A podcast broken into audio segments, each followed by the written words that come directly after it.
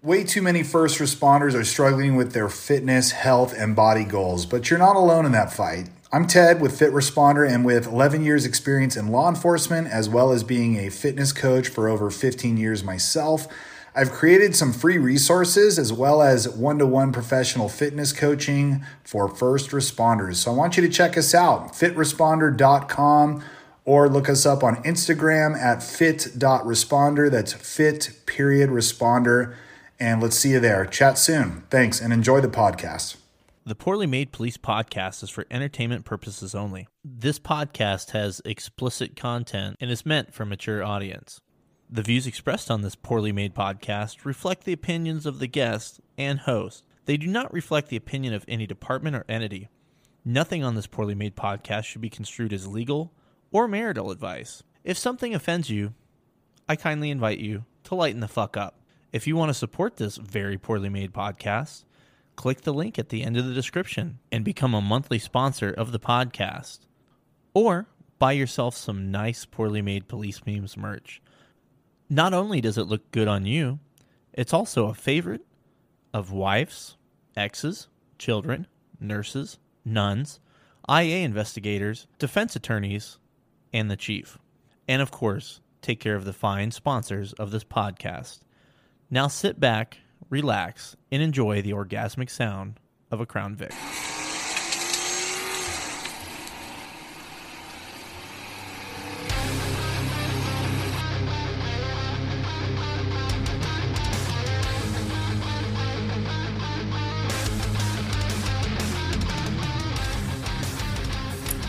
Were you, pushing buttons? Are you talking? What are you doing over here?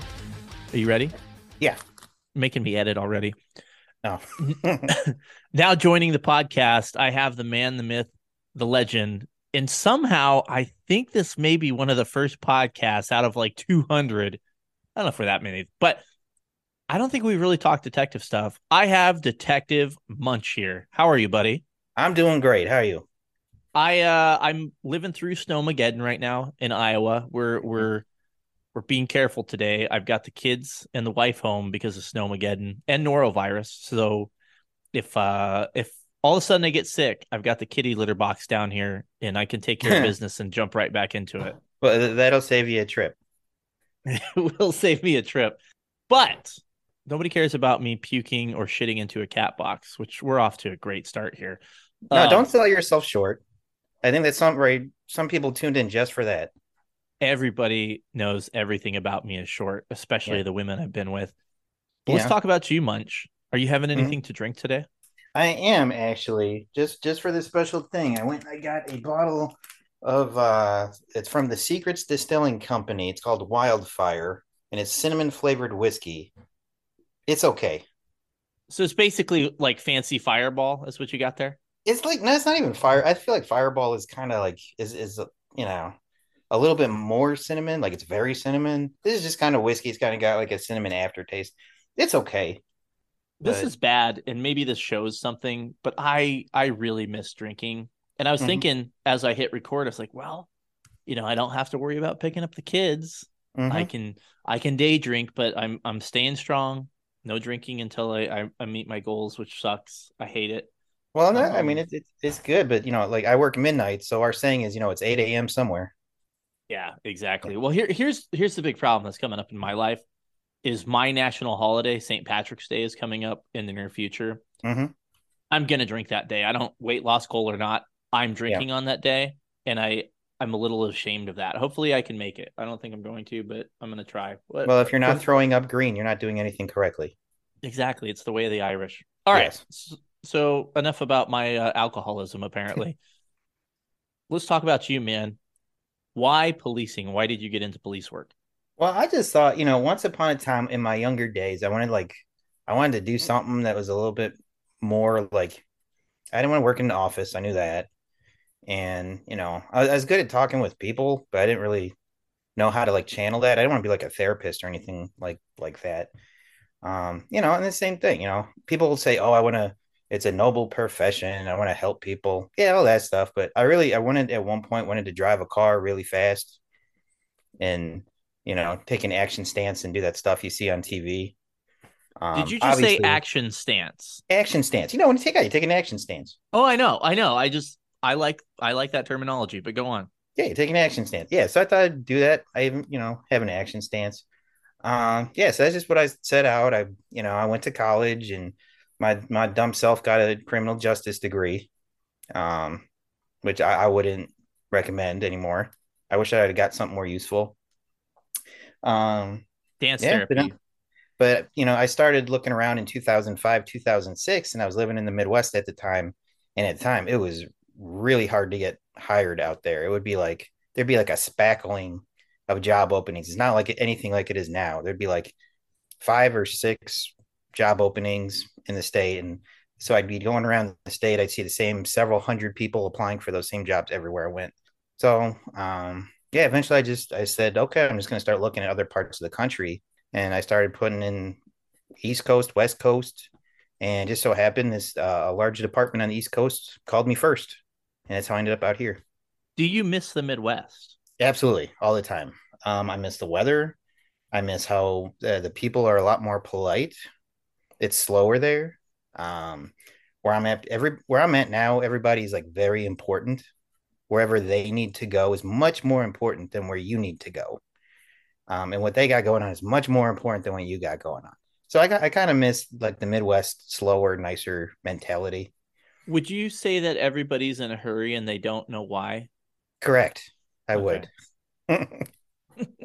Uh, yeah, I just based on my interactions with people out here, it's look, there, there's assholes everywhere, everywhere on this planet.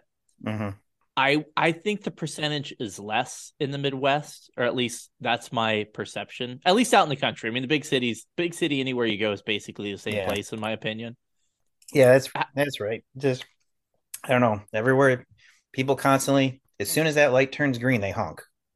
Big Like- hurry, man. They're in a They big hurry. why. They they got really important brain surgery. There are a bunch of brain surgeons out here. Everyone's in a rush. They all got to go save some children somewhere or something. I don't know what they're doing. Well, not to jump ahead because we got a lot of shit to talk about, but you Mhm. know, you've been on for a, a hot minute now. Have Yeah, you thought almost- about trying to go back to the Midwest, or you you pretty much implanted where you're at now? I'm kind of planted. You know, I moved out here and then I I married. I, I met a girl out here, of course. You know, we're married. She's kind of embedded out here. Here, her family's here, and also um, with how our pension is set up, you know, I, I'd be walking away from a large percentage. Um, going back, I thought about it. You know, we always uh, we we kick around one day when that pension's coming. You know, go back to the Midwest. It'll stretch farther out there. Um, I don't know. It's a it's a pipe dream at the moment. I still got a little bit more to go. I'm at year 17. I got like another uh, da, da, da, da, however that math works. I got to leave at 25 Okay, so you got about eight more years to go, but you're Yeah, on the home like stretch now. ish. I hear I Ish. hear that. Don't feel like it, but I'm getting there. All right, so you started in 06. So you Correct. started um pre Ferguson, pre everything going Oh on. Oh, yeah. How how much did the job change for you? Like you how long were you on patrol for before you moved up? I was I was um in patrol for like about six years. Well, I was in pat- when I was in patrol. I was in patrol, and I also worked in a plainclothes unit, um, doing just you know your normal guns and drug stuff. And I was in a traffic unit for a little bit, but I mean, if you group those all together, it was like six years. Um, and then I be I made a detective in 2013, and so I'm coming up at at 10 years as a detective. Okay. Shit, so you were off the road pre Ferguson then. Oh yeah. I mean, we we got reacted like you know when when shit goes downhill, they they put everybody back in uniform and and all that. So I was out, you know, the place that we were doing, we did have some rioting, and so um, you know, I, I was out there. But yeah, as far as you know, having to, I wasn't answering calls for service post Ferguson or anything. I was l- lucky enough to miss that. So in your six years on the on the road, did you notice any like major changes or was it Oh, it's I, huge, I because gigantic. I was gonna say that yeah. it, it seemed like where you were on it was like the fucking glory days. It was no my my I will say my first I'd say call my my first three years were really fun, um, but my first five years were fun. Like they we had a good time. We were out there. We were, you know, we were gunning. We were doing stuff. They lug when we when we lock up a bunch of people with a bunch of guns and they were happy about it.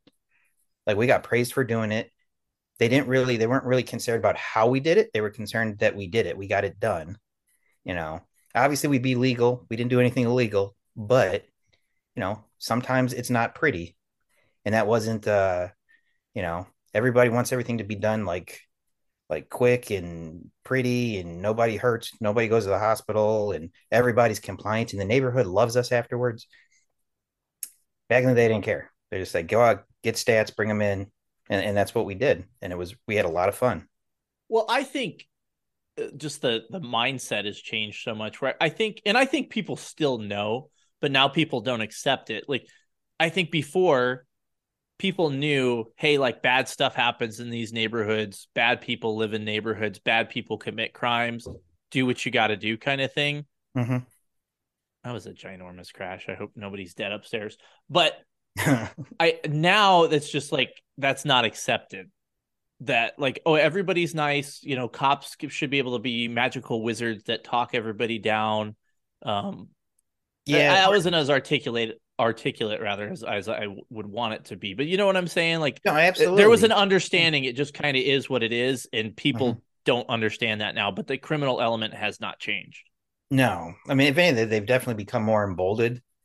Like, um, you know, we, we used to see like back in the day, there was always like the community gun. There'd be like the gun that, you know, people would be around. They know where this gun is, but it would be like stored in a in a barbecue or in the wheel well of a car or being like an empty Doritos bag nearby or something like that. Now they just keep it on them. You know, now they're they're not worried about being they're not worried about being pressed out. And that's why we got more shootings because more people are just have a readily available firearm where they used to stow it just in case. Now they just have it on them. You know, it's now things have changed a lot. And the whole um moving kind of from a law enforcement perspective to more of a service industry almost it's kind of what they've reduced police to. It's kind of like, oh, we're here to provide a service, like we're the help. And um, are you allowed to say the help? I don't know. I think we're getting. You know, there we go. See, there we go. I might have just See, but there again, somebody. It's such a like an innocent thing. I I think I had this conversation. I don't know if it was here or somewhere else, but you know, my uh, where my wife works, she deals with the elderly, and they'll hmm. call people to help. It's not yeah. because they're racist and they hate people. It's because that's the way they spoke. You yeah. know, and it's again like people fucking lose their mind over like the littlest fucking shit. Mm-hmm. Yeah, like I have, um, you know, there's a obviously like I work in a large city. There's your more residential area. Your, There's your more affluent area.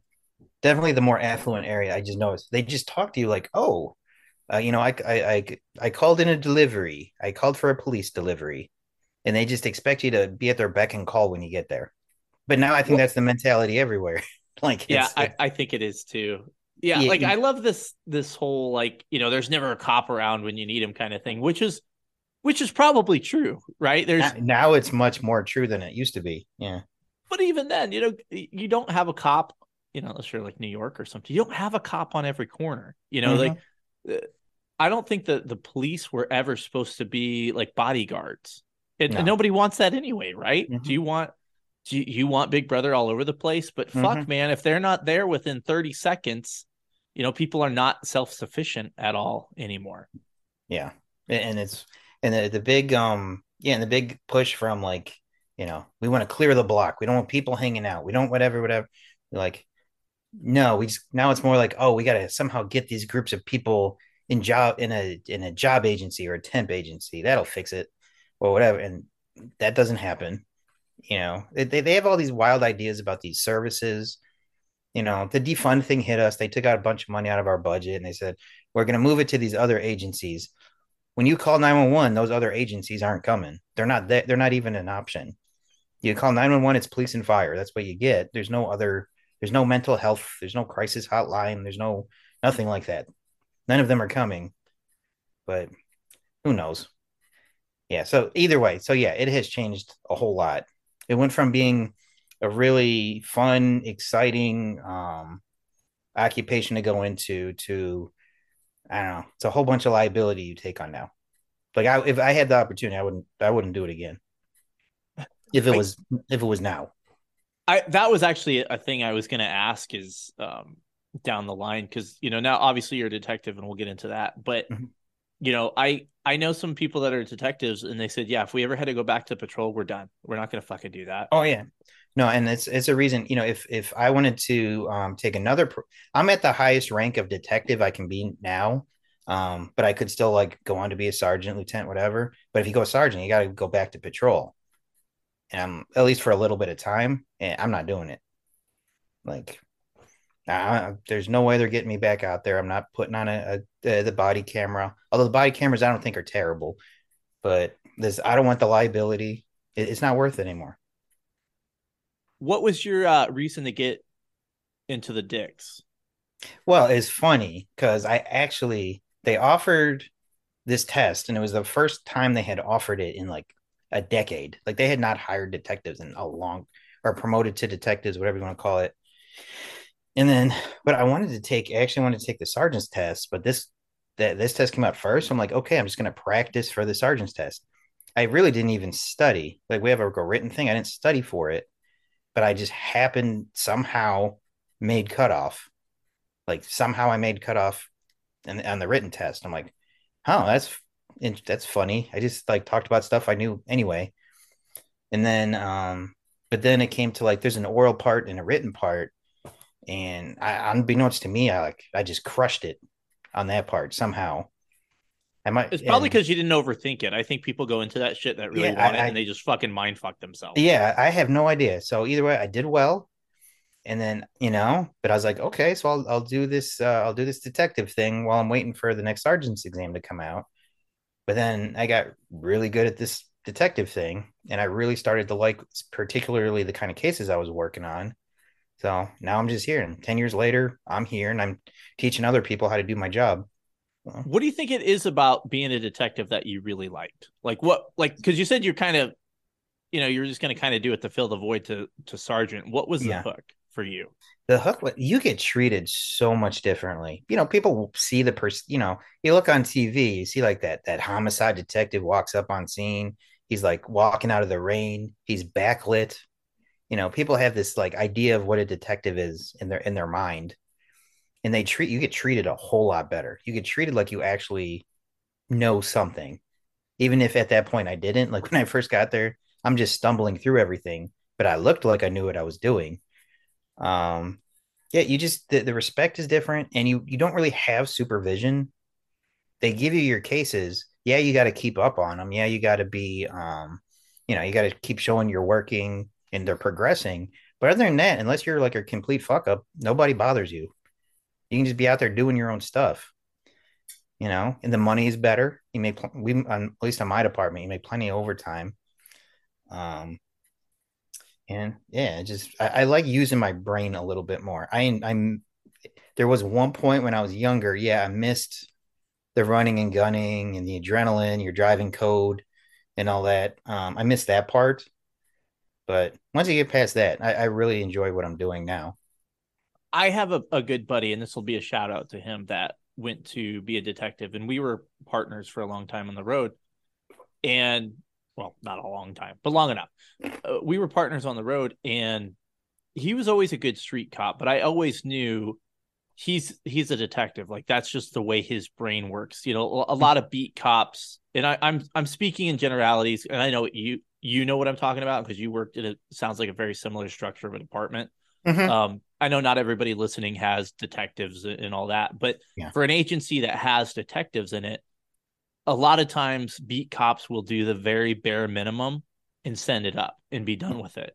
And I'm not that guy. Um, and he wasn't that guy, but he wasn't that guy to like the extreme. Like he was mm-hmm. so good at solving cases as a beat cop. I knew that was where he was going to go. But you, you brought up something that was really interesting to me. And he told me the same thing is even even suspects will treat detectives differently mm-hmm. than they would treat a beat cop. Now, granted, it's it's after the fact. Like everybody's kind of calmed down. Like I know you're a human being. You've been angry before. You could talk about being mm-hmm. angry an hour later and be calmer about it, kind of thing. But you yeah. have that added benefit as a detective. I'm sure that's awesome. Yeah, and the suspects do because there's even times when I'm talking to them and I'll be like, "Man, I know these officers brought you here, and I'm just, you know, and now I got to sit down and talk with you about this." we we do that. We we make do of that separation. That they they, they kind of they they do put us into a different group sometimes. So what you're um, saying though is is you play good cop, bad cop, but with the unknowing patrol officer. Correct. So you are you are not humanizing the badge. You're making cops look like doofuses. Hey, for the per- it's an investigative technique. It's an interview technique to elicit a confession. That's what it's for. It- okay, it's all- well now that you use your Jedi mind trick on me, I guess it's okay. yes, it's all about rapport building. So what kind of units did you work in as a detective and where are you at now? I've only I've for uh, the entire ten years of being a detective, I've only investigated um, child abuse. So f- I primarily uh, focus on on child sex abuse now, but we also um, our unit also investigates physical abuse. So where you work when you get promoted to dicks, there's not like a general dick bureau and then there's the specialized dick units. No, it's like you you can make it to detective, and then it's kind of like you know as units are you know there's vacancies or as units you know their commanders shout out like oh we need people we need this amount of people and they they divvy it up. I like I didn't want to I didn't want to do what I'm doing like it was not what I picked. I just wanted to go work you know in a high crime area, investigate you know shootings and you know and, and all that kind of stuff. Then maybe aspire to be a homicide detective someday. That that whole thing. Um, but just seemed just how the numbers worked. I ended up like they said, okay, everybody else is going to what they want, and then these three people, you're going over there to investigate child abuse. And I was like, ah, well, that's great. You know, I, I really I didn't want to do it, but you know, I always make the try to make the best of whatever I get. Um, and yeah, and for some reason, I, I found a knack for it, and I, I really found a knack for being able to sit down in a room one on one with our suspects, and they will just they just tend to talk to me about everything under the sun. Like I have some of the strangest conversations with people you you can think of. Like I walk out of there thinking, like I can't believe it's a, another uh, an adult person literally sat in a room with a d- detective and said these words. But All right. So that that reminded me of something which often Mhm. these conversations do. But I was in the academy and our sergeant, I guess, had probably done a similar job to what you're doing. Mhm. And he came into us, and, and it's funny though, because we had this really serious conversation. This was one of the few times he actually came in not to fucking wreck us, but he Mhm. came in, to, gave us a serious conversation, and then turned it into something we did wrong and we got wrecked for it. But the conversation was um he was basically talking about that like you know sometimes doing this job you're gonna have to have uncomfort- uncomfortable conversations and you're gonna have to say stuff that you don't believe or say stuff that you cannot believe you're saying because and he gave the example of like you know basically kind of getting along with a pedo Mhm. uh, to to elicit a confession which many of us um we all know how how i i can't believe we haven't played this in a while um i we all know how i feel about pedos Mhm.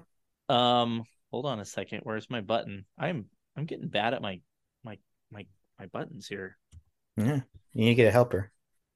i do need to get a helper How old? get- Wait for your kids to get a little bit older. Hey, will you uh hey Sonny boy, will you play gunfire? Gunfire, please. when Sure, I, Dad. when I talk about pedos. Oh, here we go. You're right. There it is. There we go.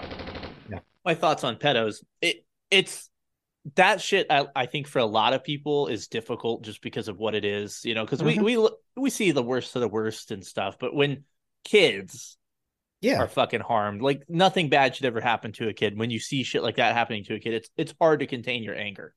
Yeah, and it's true. And there and there are people that cannot do my job. And I like the ones that acknowledge that. They say, I, you know, I said, you know, they tell me they're like, I don't know how you do that. And I don't um, you know, I could never do that. And I say, Yeah, you're probably correct. You probably couldn't. 'Cause- But it's good to know that if because just like you said, you got to play nice. And sometimes you got to think if all I got in this case is getting this confession, sometimes you're going to have to say some things, you know, that you don't mean, but you got to get this person to believe you're on their side. You know, you got to kind of build rapport and you got to empathize with, like, you know, they have whatever the justification in their own mind is. You got to be like, oh, yeah, I can see how you would do that. Or, or, you know, you might be talking about like a six or a seven year old, but you're blaming the six and seven year old for the situation. Obviously, you don't believe it, but you need this person to, to think you do. So let's let's change let's change a little bit because I, I'm curious because I know you're a father. Is that mm-hmm. does that make it harder? Because I've noticed in a lot of those units, not always, but a lot of the times, I've noticed people in those units don't have kids, which I think is probably a good thing. I mean, how do you handle dealing with these types of crimes and then, you know, having kids? Does it ever affect you? Yeah, well, when I originally started, it was kind of crazy because it, it, was at one point our the unit itself was very. We were all pretty young, and everybody. It seemed like everybody at one time there was something in the water because we all started having kids at the same time. Um, but now, you know, years later, I don't. Th- there's times when I have to use empathy, um, you know, to understand things. Like in some of our physical cases, the physical abuse cases, like you know, have you heard of shaken baby? Like um literally you know it's what it is. Oh i know i know what it is. I actually this is going to sound horrible but mm-hmm. i i may have made some shaking baby jokes because they used to all right you tell me if i'm a bad person but well we'll have a sliding have the, scale. I'm a bad person but they used to have the commercials like never ever shake a baby. Mm-hmm. and i don't know if they they still play them but i remember hearing those around the time my first son was born. Yeah. And so like I would hold the baby and and mock the commercial kind of thing, obviously not mm-hmm. shaking him. Which it's not funny because it's we're talking about shaking babies, but it, to me it was like one of those things that's so silly. Like you have to have a, a PSA, like don't shake your kid. Yeah. Um, you know, like it, like you see you see the signs on the billboard, like don't forget to be a dad. Thank yeah. God that billboard was there. Yeah, you wouldn't know. I would have never, never known. Fuck. Mm-hmm. Thanks, billboard. Yeah.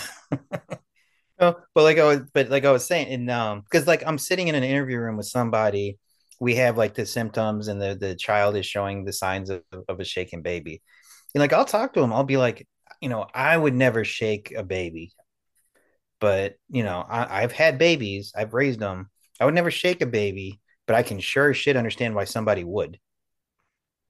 You know, I can understand how you can get frustrated. I can understand how you're exhausted. I can understand I can say things like that. And actually, you know, if I didn't have that experience having a baby, I would not have been able to to um, you know, convey that empathy as well. So in a way, it helps me.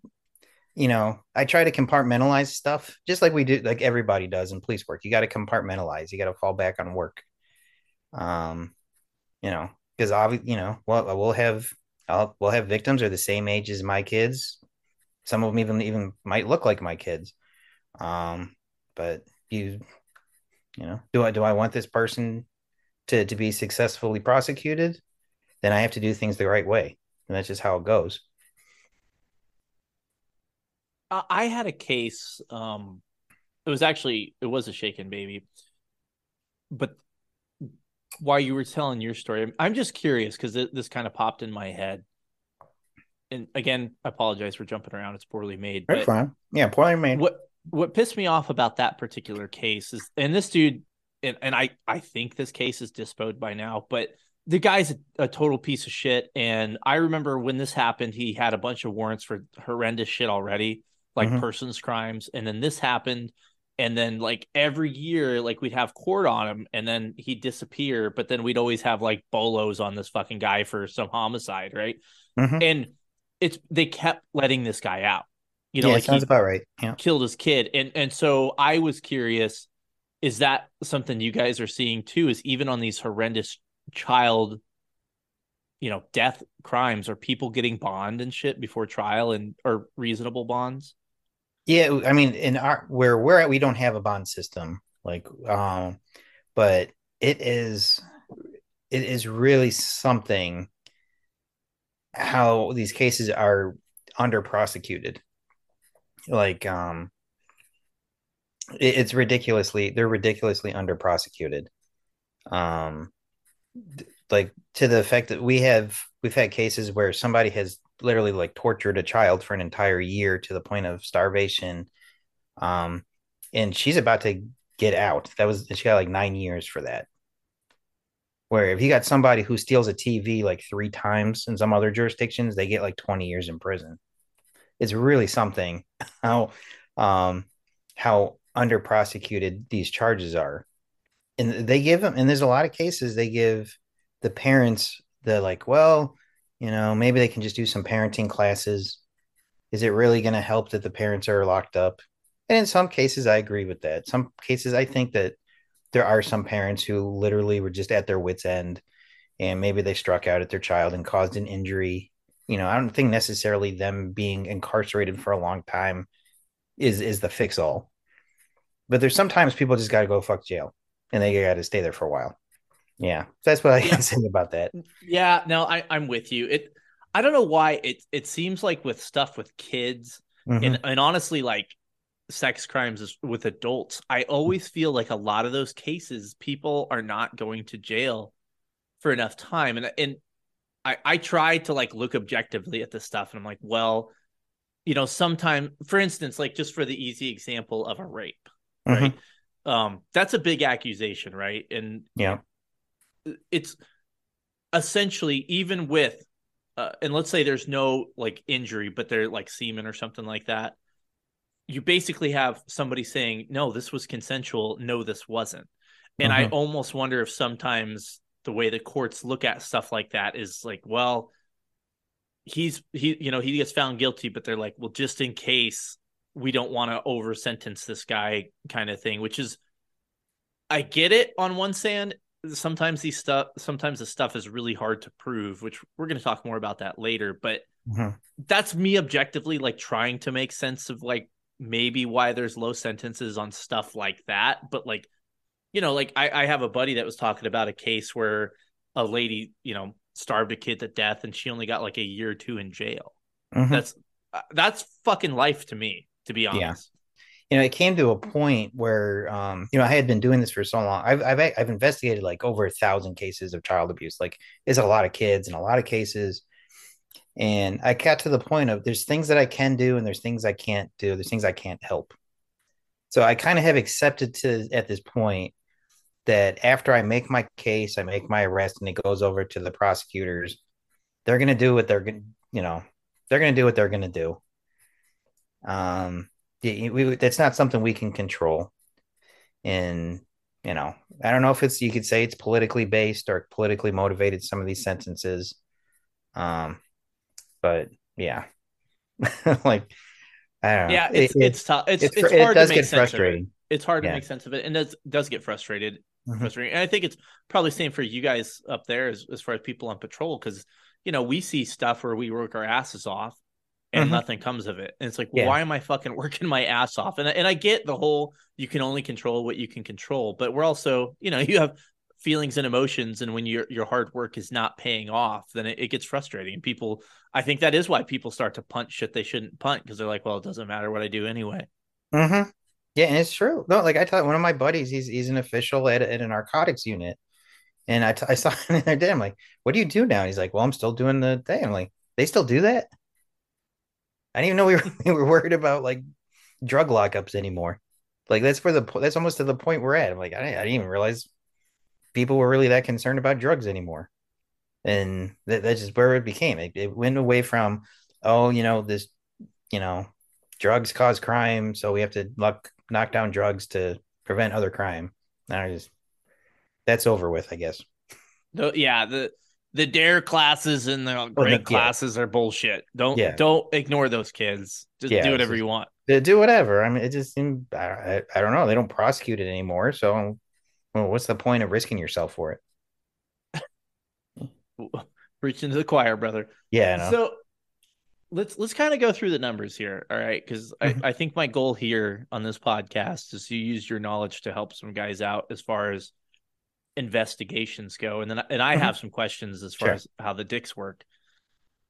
Well, I don't have questions how dicks work, but I have well some. but I'm just trying But to see before how we many get times, into- I- I'm trying to see how many times I can say dick on the well, I know, but is actually, really I, I have before we get too deep into it, I do have some some concerns about the memes you keep posting about detectives. Did you see the one with the cat? I did, and Directing it's funny, and I laughed at it.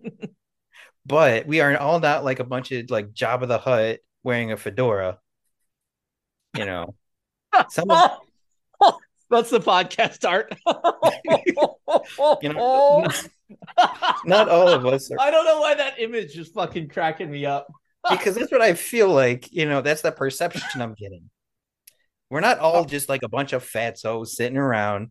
Some of us are just like festively plump. You know, we're not like completely fat sitting up in the office. you know, it, it's, it's I just that's the exception I have. I sit there every detective meme, you know, is, is some fat guy at the end of the line.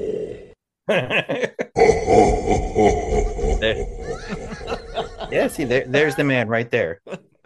So He's actually that's my supervisor right there. So, all right, I've talked about this, and if you were an avid listener to the podcast, you would know this. I, which you are, Uh-huh. I I make the memes because it's low hanging fruit. Yeah, were Yeah. there some fat sos as detectives? Yeah, there certainly were, but there's also fat fucks on patrol too. That's correct. Um, there's there's some really fat fucks on patrol. Uh, Mhm. me being, you know, if I was out there, me being one of them. But I would, it's low hanging fruit. I, I mean, like actually at my agency, a lot of the detectives, um, you know, instead of doing second or third coffee, they would they go to the gym and work out on duty because they could because they didn't have a call load to worry about. Um, that must be nice. yeah, so that that that's not everywhere. It's just low hanging fruit. Like, and because detectives are a good sport for the most part about them. No, like I'm la- I laugh at them. Like they're deputies. Deputies are good sports. Uh, that low hanging fruit. I make deputy memes. I'm waiting um, for you to talk about troopers. Troopers, troopers. They're like 50-50. Some of Yeah, them Yeah, I know. I have no most- no sense of humor. Those. they don't. I mean, most of them, like the comment you get is, um, "You hate us because you ain't us," kind of thing. Yeah. that's like the most common uh city cops which let's be honest here most of my i was a city cop so well, there's another giveaway kids uh I, I think everybody probably knows at this point i wasn't a deputy based on the deputy Mhm. memes but i i come from a city atmosphere so i would argue most of the memes i make are making fun of city cops because that's my experience and that's what i saw but God, when I make like some very specific city cop meme, like I did the millennial hair thing, man, people get all upset about that. Uh, That was like the man, but the man buns, like everybody's fucking samurais now. I, like, You're what right. hell, dude.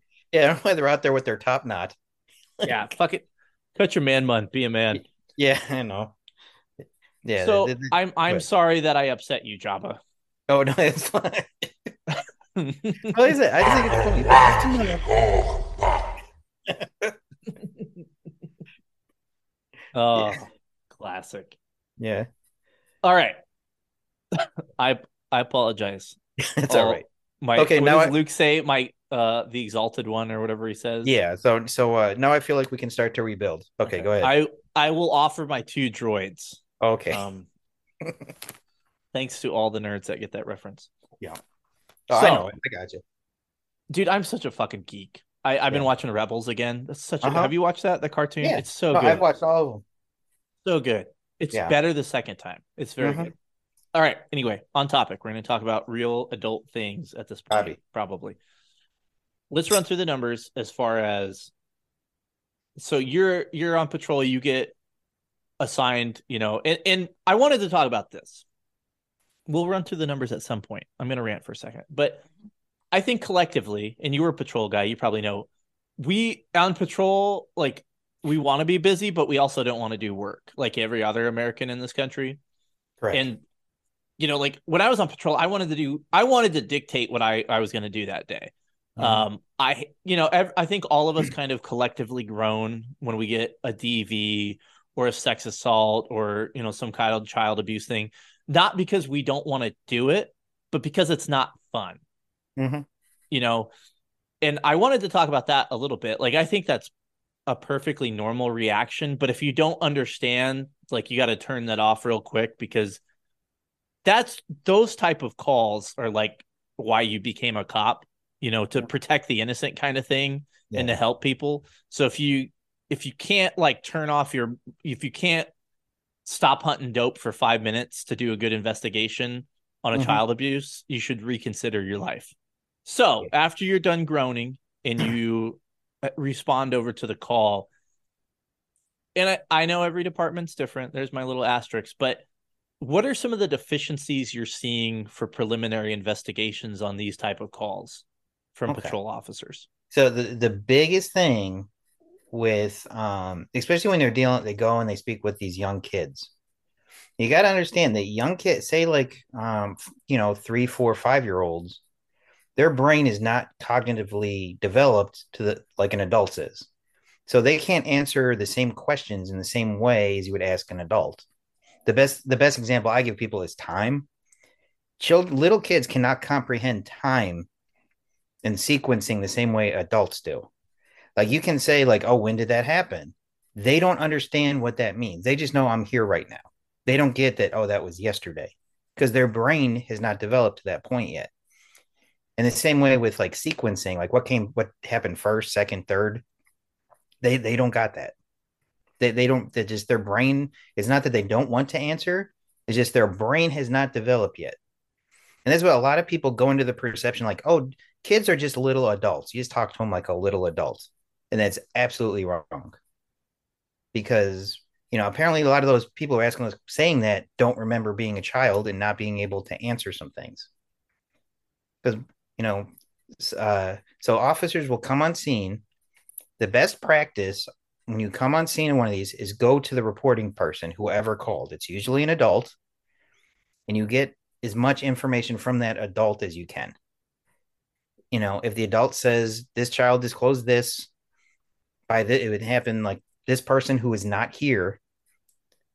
There's no reason for the officer to even speak to that child at all you know this is me speaking in with the facilities we have in like a big city but it's generally the same generally in everywhere you go there's going to be some kind of a special investigator who's specially trained to deal with child sex abuse cases so at, at my agency Yeah. we we referred to they had a whole service that they would take these kids to and i'm not going to Mhm. call and that's ex- what it is and that's kind of universally accepted now I- I feel Um, like that's probably a thing where the detective may be there to watch, like, you know, on the other side of the room or outside, probably outside of the room, honestly, or would watch the recording or something. Yeah. But the detective is probably not going to interview this little kid. yeah what you're talking about it's called a forensic interview Yes.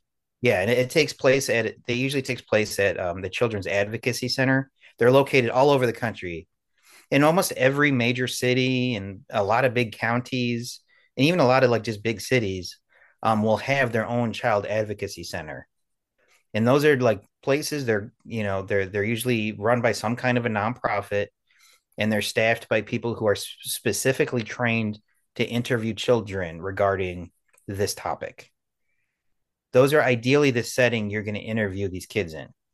Ideally, is not sitting in the middle of their living room with their family members all around, and they have to speak to some per, you know, somebody, you know, with a gun on and a duty belt and all that stuff. So, for the officer that shows up, you get the who, what, when, where. You get that information, and you make your notifications to whoever you need to make your notifications to to start the ball rolling on that. That is how it should work. It should not be that the officer gets down on. I know some of them. They're like, I'm going to get down on one knee. I'm going to let little Jimmy know I'm here to save him, and he can tell me everything. And they tr- they have their body camera on, and little Jimmy tells them a bunch of stuff, and then he goes to just like what you're talking about. They go and have a forensic interview done, and what he told the officer is different than what he told in the forensic interview. And now defense counsel gets all of that, and oops, now we have oh the kid's inconsistent. By the way, well, yeah. I was going to go rant on the defense counsel for pedos, but I'm just, Sure. I'm not going to go on that right Hmm. now.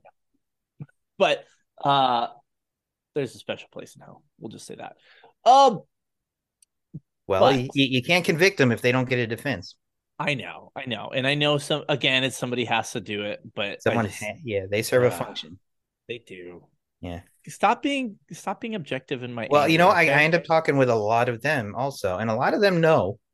Like I talk to them, a lot of them know. They're like, you know, they know what their son, they know what's going on. They know I can crush their son. They, know they don't want to take this to trial. Um, and I, I deal with a lot of the same like defense attorneys, and no, we talk. They know what their function is. you know, but it's not like we're friends or anything, but we, we're cordial enough. But they serve a purpose. stop being friendly. Okay, I be build angry at everything and not objective. Be a man. Yeah. Um. It it does surprise me, and again, I shouldn't be surprised, but you know, you talked about the you know, especially knowing where you work, people, Mm-hmm. you know, doing shit out of pocket as far as interviewing kids. I Mhm. I get in maybe rural America where they do not have those types of you know you can't do a forensic interview or maybe you don't have that which i i would just think at this time and i'm sure i'll get some comments on it i just feel like that's probably a pretty normal practice everywhere. I don't care where you are. That's Yeah, it's- probably it's- something that should it's happen. generally like universal that model of um, interviewing for these cases is basically all over the country. That being said you know like in the middle of freaking uh, whatever whatever but a lot of the times even if you don't have like an actual child advocacy center but you'll have somebody who's a certified forensic interviewer it'll it'll be either somebody in that agency or it'll be whatever the social services agency for children is there somebody there will be trained in how to conduct those interviews Yeah. Uh, so I just it it surprised me. Well, it shouldn't though. It it just surprises me that people are doing shit out of pocket and potentially harming a prosecution correct and, and because they don't know their place. I guess, which I get it. Like you want to be in there and save the day, but just I I'm sure people have heard this at nauseum in training. yeah. No and it's you know when when i teach the new officers i teach them the do less rule. Like do less. Like you want to go there you want to do all this stuff but that's not your job. Like just do less. You know you don't you don't got to do that. Your job there is to get enough information to notify notify us to respond. That is what your job is and then we do our job when we get there so But you guys but- stop for coffee before you get there, though. Oh, we, we right? stop for coffee, three donuts, a cruller. You know, we, we we it's half off at Chipotle, so we go to Chipotle and all that. You know, and then I eat a, yeah, yeah, then I eat a frog. Like I eat a live frog. You get your dancers to dance for you. Yeah, yeah, get the dancers dance first, and then eventually we arrive. Yes. Yeah. Um. Yeah. So, but ideally, ideally, what the first responding officer do will go there, talk with the reporting person, get enough information, if possible, to just make the notification of who they got to notify, and you know, and just just stand by. That that's the best thing they can do. You can talk to you. You know, you can say, you know, to the kid, "Hi, I'm Officer Officer Friendly. You know, your your mom was worried about you. I'm here to help." without ever talking about what you're there for. Because, Uh, yeah, Well, I was just gonna say, J- great mighty went on Jabba that we really should be putting pedos in the Sarlacc pit. yeah, no, it's not a readily available option lately. Because you know, even Okay. Sarlaccs are getting defended. Yeah, and then, Pete is all like, days. "Oh, protect the Sarlacc, protect the Sarlacc." We can't just feed them anything anymore. By the way, that scene was bullshit in, in the Boba Fett Boba Fett show. Yeah, I'm. a- Yeah, I know. Was- Well, I'm like, how the hell are they gonna get? I thought it would be just be like, oh, he just, I don't know. After you see the ship fly away, and he just kind of blasts out of there and he escapes. But yeah. yeah, I, I don't know. Um, But- I did actually like. I know a lot of people didn't like that show. I like. I thought it was fine. Well, I mean, I like any new material, really. Period. Like, I'm not that picky. I did not like Andor. You didn't like Andor? I thought that was amazing. That show. I I I really thought even if take it out of Star Wars, take it out of whatever. I thought that was just a good show. I think why I didn't like it is it was a little slow. It there were some good elements. Like don't get me wrong, like I liked I liked, you know, you saw a little bit more about the ISB. You saw um I I really liked, you know, the the security guard that did too much kind of thing, you know. Yeah. Um there were some cool elements to it, but it just was it was just so slow and it didn't feel Star Warsy to me. If that yeah. Well, well, when they they show like the um, because you don't think about like yeah, it's a rebellion. You don't think about financing it. See, to me that's the boring part of it. Yeah, they they this this whole this whole behind the scenes. How do we how do we pay for all this? Which I guess is yeah, you need to have money to pay for a rebellion, but yeah, the whole kind of process. Yeah, that that was kind of slow. Yeah, but I'm if they do a second season, maybe maybe this was like worth it for the second season because I Mhm. want to see how it all ties in together. You know, Yeah. like I want to see how it ties into all the rest of the stuff. I mean, we Yeah. know how it ties in. Yeah, we know. Well, Fill, we know how in some he more gaps. Yeah. yeah, We know how his story ends. Yeah. Fill in some more gaps, like you know, Mhm. more into the rebellion and stuff like that. But Yeah. um, we're getting we're getting a little off topic here. It's a I could talk Star Wars all the time. Oh, dude, I'm. It's a problem. It's definitely Yeah. a problem. We'll be right back after a quick word from our sponsors. Sector 99 Apparel is a law enforcement owned apparel company specializing in original designs with themes supporting American pride, military, and law enforcement. Sector 99 Apparel also takes custom orders to outfit your team, business, or organization. A portion of all proceeds is donated to Unbroken Warriors, a nonprofit that helps veterans suffering from PTSD. Use code PMPM to save 30% off your order. Give them a like and follow on Facebook, Instagram, and Twitter. And of course, check them out on the link in the podcast description. Now, back to the podcast. So, we, we kind of hit some of the stuff on patrol. Is there any other words of wisdom that you'd want to share with patrol guys when they're investigating these types of calls, like do's and don'ts? Yeah, just, you know, scene security and scene safety is always the most important. If they're like, yeah, this happened and the suspect is right there, you got to handle your business. You know, if, if that means suspect's going to be uncomfortable in the back of your car for a little while, that's that just is what it is. But beyond that, just stand by, just make get get your information, you know, and um and and notify whoever you got to notify. Whoever your agents, whoever in your agency does that. That's just the most thing I can. The biggest issues we have, especially with all these body cameras everyone has now, is untrained people, your untrained officers trying to have these conversations with young children. And they do it in the presence of like their parents. You know, think about, mm. forget about like small children. Think about a teenager. Does a teenager want to talk about who they had, they just had sex with in front of their parents? So let me ask you that. And, and I guess this is probably a little more subjective. Sure. Um, as far as teenagers go, would you still and I, I know this is based on your your department would you still encourage like teenagers to go to a forensic interview or depending on circumstance it, it depends what do you think about patrol talking to them it general i would say the exact for patrol the exact same thing who what where when make your notification that's what you should do um but as far as how do we talk to them if if it's like intrafamilial like it's like an, a family member, generally we still try to do a forensic interview. Um, however, the, the how forensic interviews are conducted, they're meant to be non-leading. And sometimes we need to ask a leading question. So, you know, so that format sometimes with older with older kids doesn't work as well because you're expecting it's you're kind of leaving it up to them to get on topic.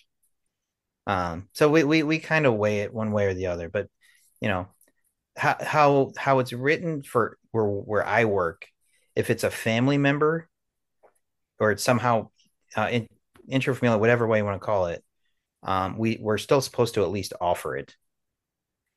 You know, offer the the them the opportunity to be interviewed by somebody who's not the police. Sometimes it works, but my my experience with the older kids, with the teenagers, the forensic interview setting is not not the greatest setting.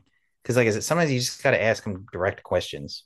Well and, and i'm trying to think i feel like most of like the sex assaults that were teenagers usually sros would probably get a lot of those. I'm trying to think i'm sure i've had one i'm trying to think. I, I know i've talked to like some younger adults. Yeah. Maybe not juveniles but I, I basically you have to ask those awkward questions and i guess this kind of leans leads more into the, the investigator part. So let's just say you're a young investigator and, and you know you need to talk to these people about mm-hmm. what happened. I don't want to step on your toes but the way i would always do it is i was really straightforward. I said hey look i know you don't know me and i know this is really awkward to talk about but we gotta we gotta talk about this and i need to know what's going on so we can make sure that you know we take care of you right and get you the help you need and make sure whoever did this to you gets what they deserve kind of thing. But I, am very upfront with like this is going to be awkward kind of thing. And it usually it i found that kind of the way i verbalize it helped. I don't know what your take is on that well no the the key to any successful interview doesn't matter who you're talking to is is rapport and that's just what you're talking about is you establish rapport before you talk with them so you you can't. It doesn't matter if it's a victim, a witness, or a suspect. Without rapport, you, nobody's going to talk to you. So, um, but yeah, even when I talk with young people, I have a whole, you know, it's too long for this thing, but it's like it's it's like you know, I have like a 15 minute little thing I go through before we ever start to talk about what I'm there for. Um, you know, but the the key is to not to not ask a leading question. You basically say like some, you know, they called, they were worried about you, so you know what's going on. And generally, they they just start talking. They'll they'll tell you what's going on. They'll tell you what happened.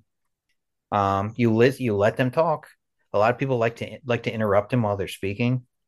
Now, the key is just to let them speak. This is as an investigator, mind you. This is not what officers should be doing. Um, uh, I disagree with you. I, I no. think it. Uh, I think it. I think an officer shouldn't.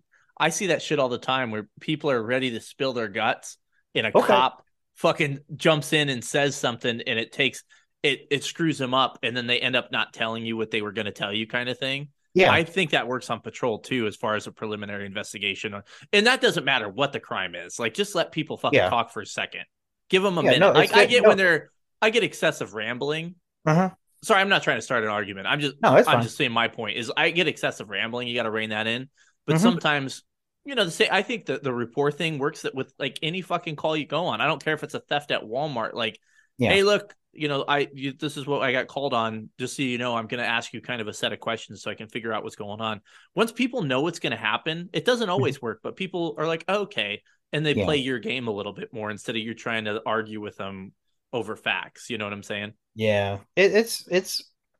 You know, and I hear what you're saying, and there are some times, like there are some times where they just, as soon as an officer gets on scene, there, they they're ready like they're like, I got brave. I called the police. I'm ready to be brave right now.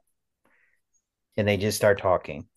You know, I, I wouldn't tell us an officer to just get them to stop talking. I would wait till they, you know, take a breath and be like, I hear and let them know, say, you know, I hurry, I hear you, I hear what you're saying. And there's going to be a special um, detective or somebody, whatever they call them on their agency, is going to come and speak with you about this. But I'm going to let them know what you said. Oh, and I'm thing. sorry, I meant more like in a generalized call, like oh, okay, then yeah. interrupting. I didn't mean I. We're on complete the same page as far as that kind of stuff goes. Like gotcha. if a kid spilling his guts to me, I'm going to play that the same exact way. I'm not. Oh gonna, yeah. I'm just saying, like in a general interview for, mm-hmm. for bullshit crime, I think cops, and I was guilty of it too, and and I I kind of learned a little bit as time yeah. went on. Just let people talk for a second. Like you got some time let them talk. Don't mm-hmm. don't interrupt people when they're telling a story yeah. You know, all the stuff you should be learning in a, in a good interview class as far mm-hmm. as you know repeating information and, and stuff like that. Correct. Okay. We're in agreement on that then. yeah we're on agreement sorry. I realized that after i said it i was like oh you're thinking you know the kid stuff. I'm thinking something else. So we gotcha. agree. Let's i i agree with you almighty one. All right. Poorly made. Yep. Poorly made. Yep. What it's all about. Mm-hmm. so well, and I'm an asshole and I can't let things go. So yeah, I'm like, wait, wait a second. Um, you got to go with what works. It's okay. Yeah, it's okay. Be me is what you're saying. Mm-hmm. Should I do? Never mind. I was gonna say, should I do more podcasts um, that are complete satire for two and a half hours? No, no, don't do that. I okay. should not. That was too much. too much. okay, so, um, we were kind of we talked about it, and then I rudely interrupted you as far as like younger or newer investigators. Uh-huh. Uh, you have I fucked everything up because I went on my tangent. Uh, we had a good rhythm going there.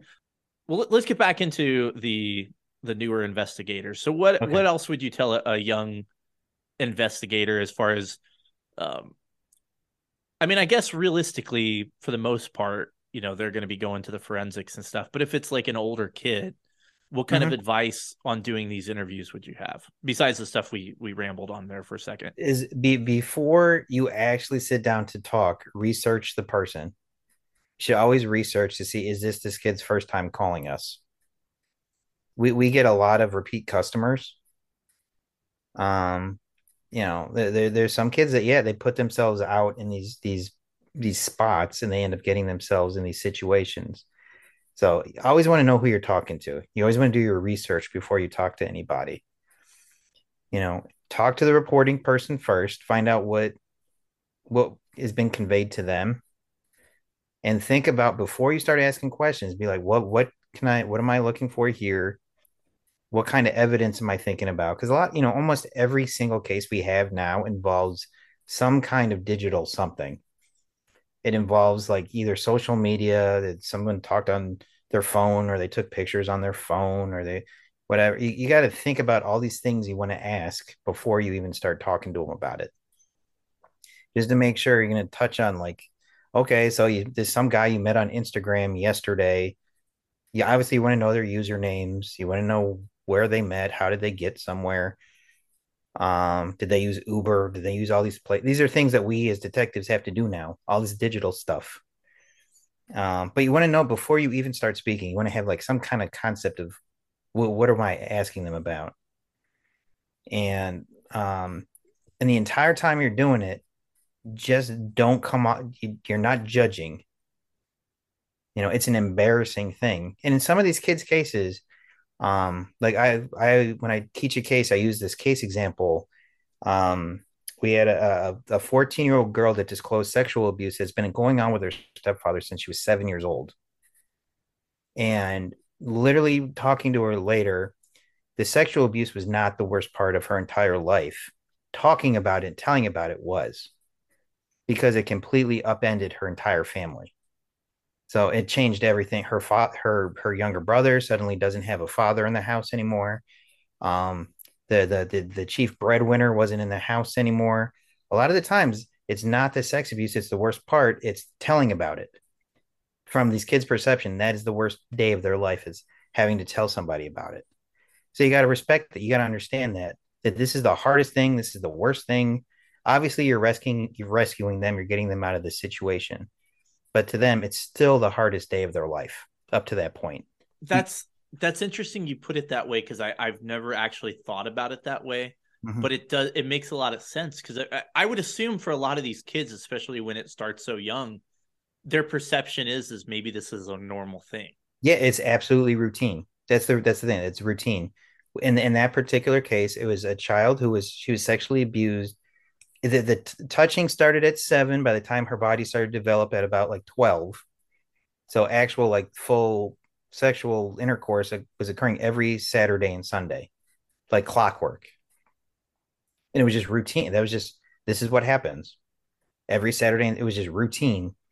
So from age 7 to 14 you know she's having to she's experiencing this.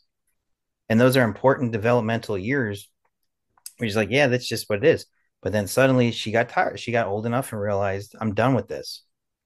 Because the the the suspect had become very controlling and became very jealous that she had started speaking with, you know, guys her own age, that she wanted to have some independence. And she's like, I'm tired of this. I'm tired of not being able to have control of myself. But then end result is this person he is arrested and his her it was her siblings father, her brother doesn't have a, a dad there anymore. They had to move out of the house they were living in. They couldn't afford it anymore. Yeah, but that, that's what you have to respect that. You gotta, you can't rush them. You can't judge them, or else they, who who what good are you? So that's what I would tell a new investigator. You got to go into it thinking, don't think like yourself. Think of the perception of what it would be like being this this young kid who's been dealing with this terrible stuff forever and has now just upended her entire family. That story again probably proves why I couldn't be a full time investigator in that position because I'm but ready to go it's find that guy you, and kill him. But it's good you know it. I'll I give you props for knowing that. This is kind of off the cuff, but I mean, has there that happened where somebody's gone to that unit and maybe mm-hmm. lost their mind on somebody, and they're like, "All right, we gotta we gotta take you out of here." Yeah, it has. Uh, we've we've had people that have not definitely shouldn't have been there. They they just it, and it's not for everybody. Not everybody can can do this in a way where end goal is successful prosecution with as little possible re-victimization of the child. You know, it's that that is our goal. That's why a lot of these guys plead to like nothing in the grand scheme of things. That for the purpose of not having to put this kid through a trial, um, but yeah, we've had people literally just, um, yeah, they come in and just they, they just reach a melting point. It just keeps coming, And then they get that one case where it's a kid, you know, just like that, something like that terrible thing. You sit there and you're digesting it. And then another one comes in. You're still digesting that one, but then another one just came in. And then now you're having to talk to some other kid. Now you got to digest that while you weren't done digesting the last one. And they just keep coming and coming, and each one is worse and whatever. And then suddenly there's just something mundane comes in. You're like, why the hell do I got to investigate this nonsense? Like, you know, it's like, and then they they just their cup overflows and they they they have a psychotic break in the office, and it's happened. You know, I, have unfortunately had to witness that a couple times now. Is it sometimes this, you know, you know, they go into it thinking, "Oh, I want to do this, do that," but then when it comes to talking with these kids and having to talk about what they experienced, you know, in a way, you kind of experience that trauma with them. Because um you know they're telling you these terrible things that they're experiencing and then it's your job to help them but at the same time you're taking on a lot of that stuff yourself and some people can't handle it. And just like you like you know don't think i don't ever feel murderous rage towards some of these these suspects i do well i was going to ask you how how do you what do you think has worked for you to keep your cup from overfilling my i mean don't think it doesn't i trust me i use my vacation time there's time I don't use enough of it, but there's times I'm like, I need to take a vacation like right now. Like I know. Um, but you, you got to compartmentalize. And my end, I'm always thinking about that end goal. That end game is what do I need to do to get this guy successfully put in prison?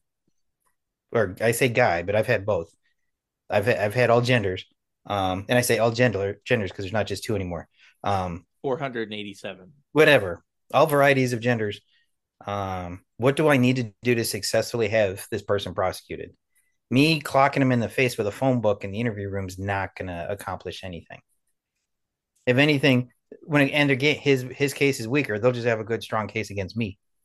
So yeah, um, yeah. So it just that's how I. This is my mindset, and I feel like that's the the best detectives we have. Just kind of have that same kind of what do I need to do end results to get this person successfully prosecuted with as least possible um, impact on the victim.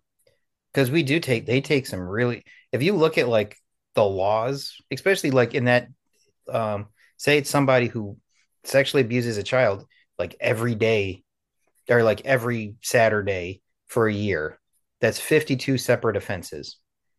Obviously, he's looking at like a like it's like, by the time you're done, like a thousand years in prison if if you were to charge each one.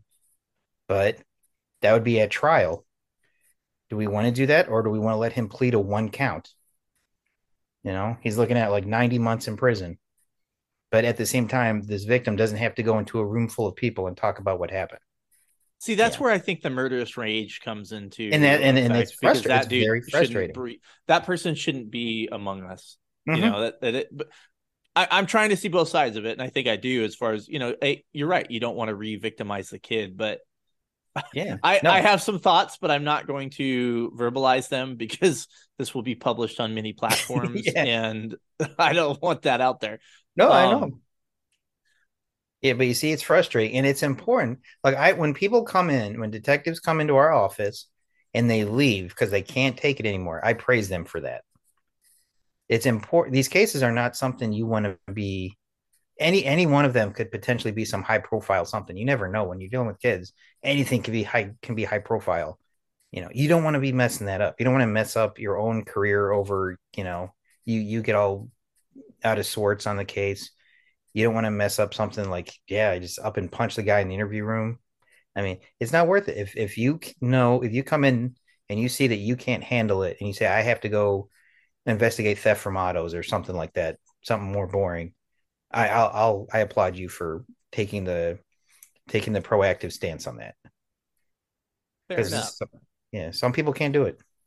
Let's kind of flip the script to the other side of it, mm-hmm. um, and to kind of build this a little bit. I I'm always curious about you know the, the other side of it you know being from a, a city agency where we would send these kind of cases to the dicks and if I wanted to know what happened, I'd have to keep up on the case kind of thing. Yeah. So I, I've always kind of had this perception a lot of these may be difficult to prove, especially the ones without physical evidence on the scene. You know, you don't, Mhm. you know, things happened a year ago or six Yeah. months ago, so you don't have, you know, bed sheets or, or whatever, anything to help you with that. Or you know, yeah, there's no and, and that's the majority of our cases is is like that.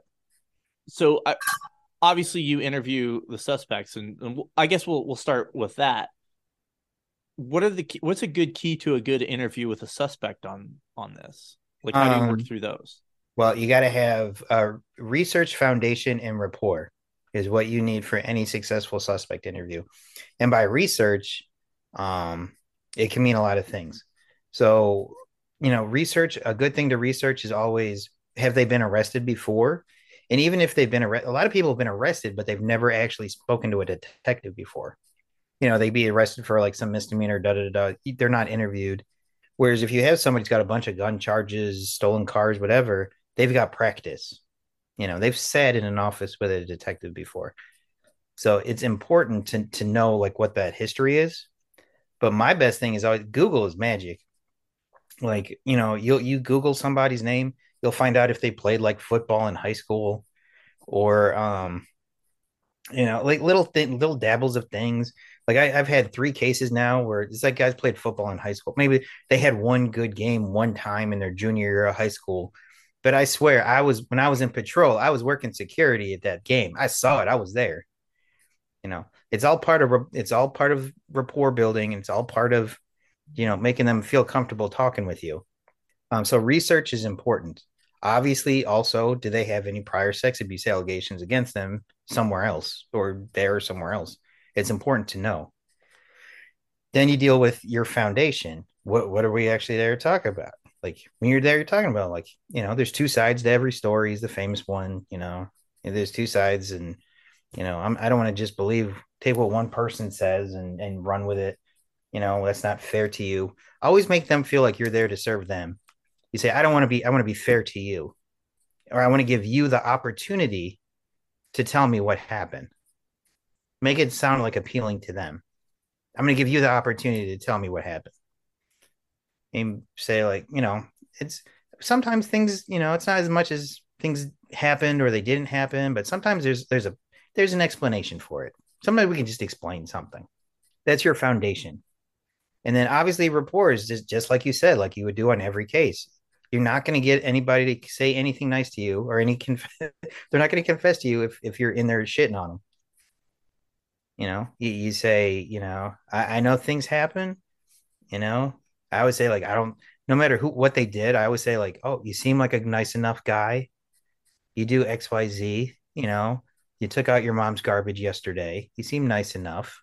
After about, you know, I usually talk about the moon and the stars and anything except for what we're there to talk about for about like 20, 30 minutes before we talk about it and and sex abuse is different. Sex abuse, the reason like people when they think of like what is the quintessential like cool big city detective, everybody like thinks about it's the homicide detective.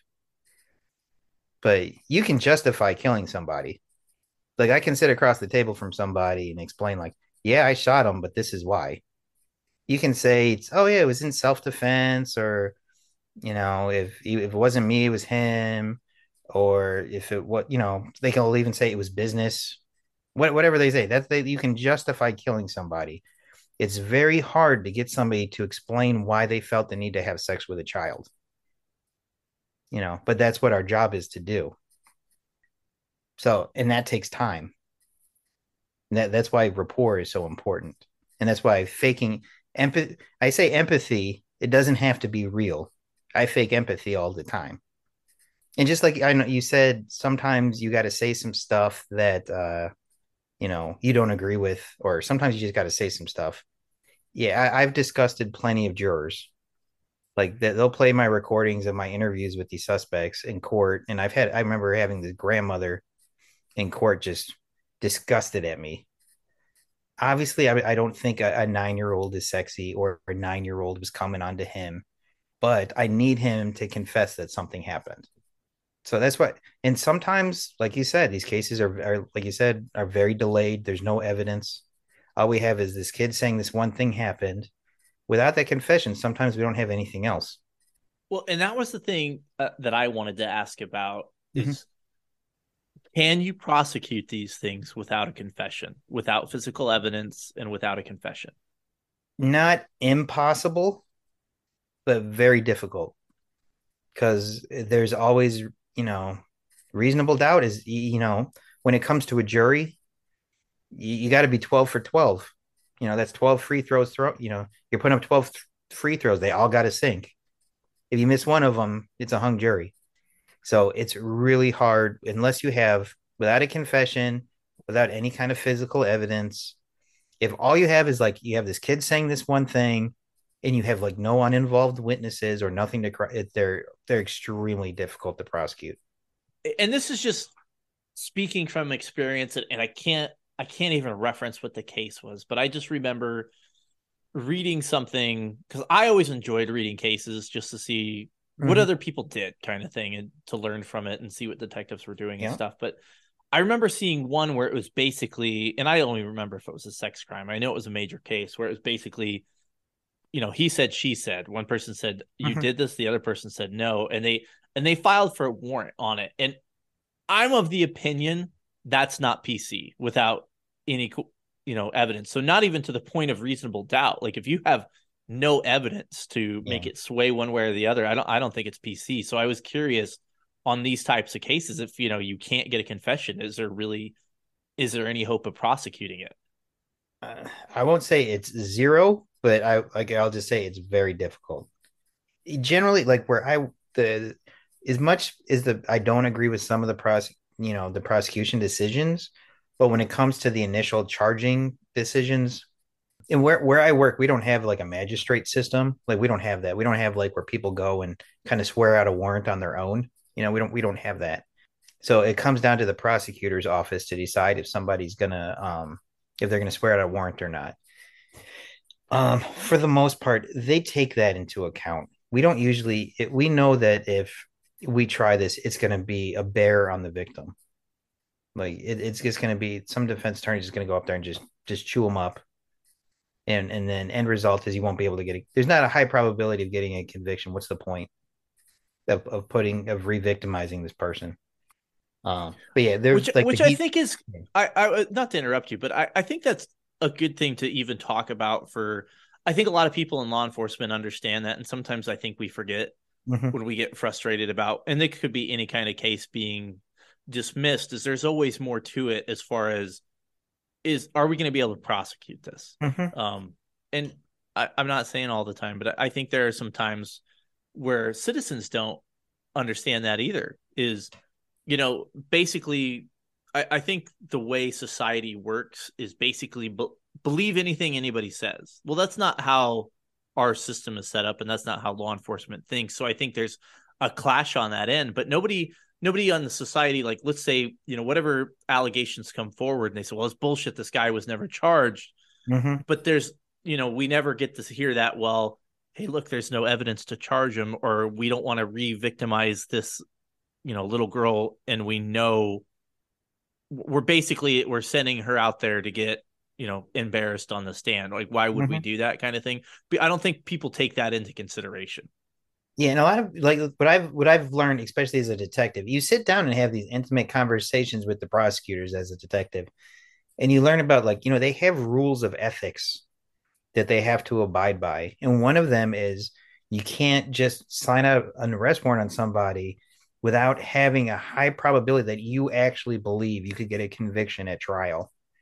Like you can't just be like, oh, let's just do an arrest warrant just because just to, inconvenience them for a day you know because that if there's a rule there's ethics rules you can't if you don't actually think you have a legal standing to be able to get a prosecution at trial you can't sign an arrest warrant for it. And a lot of people don't understand that and i deal with that a lot in these particular cases.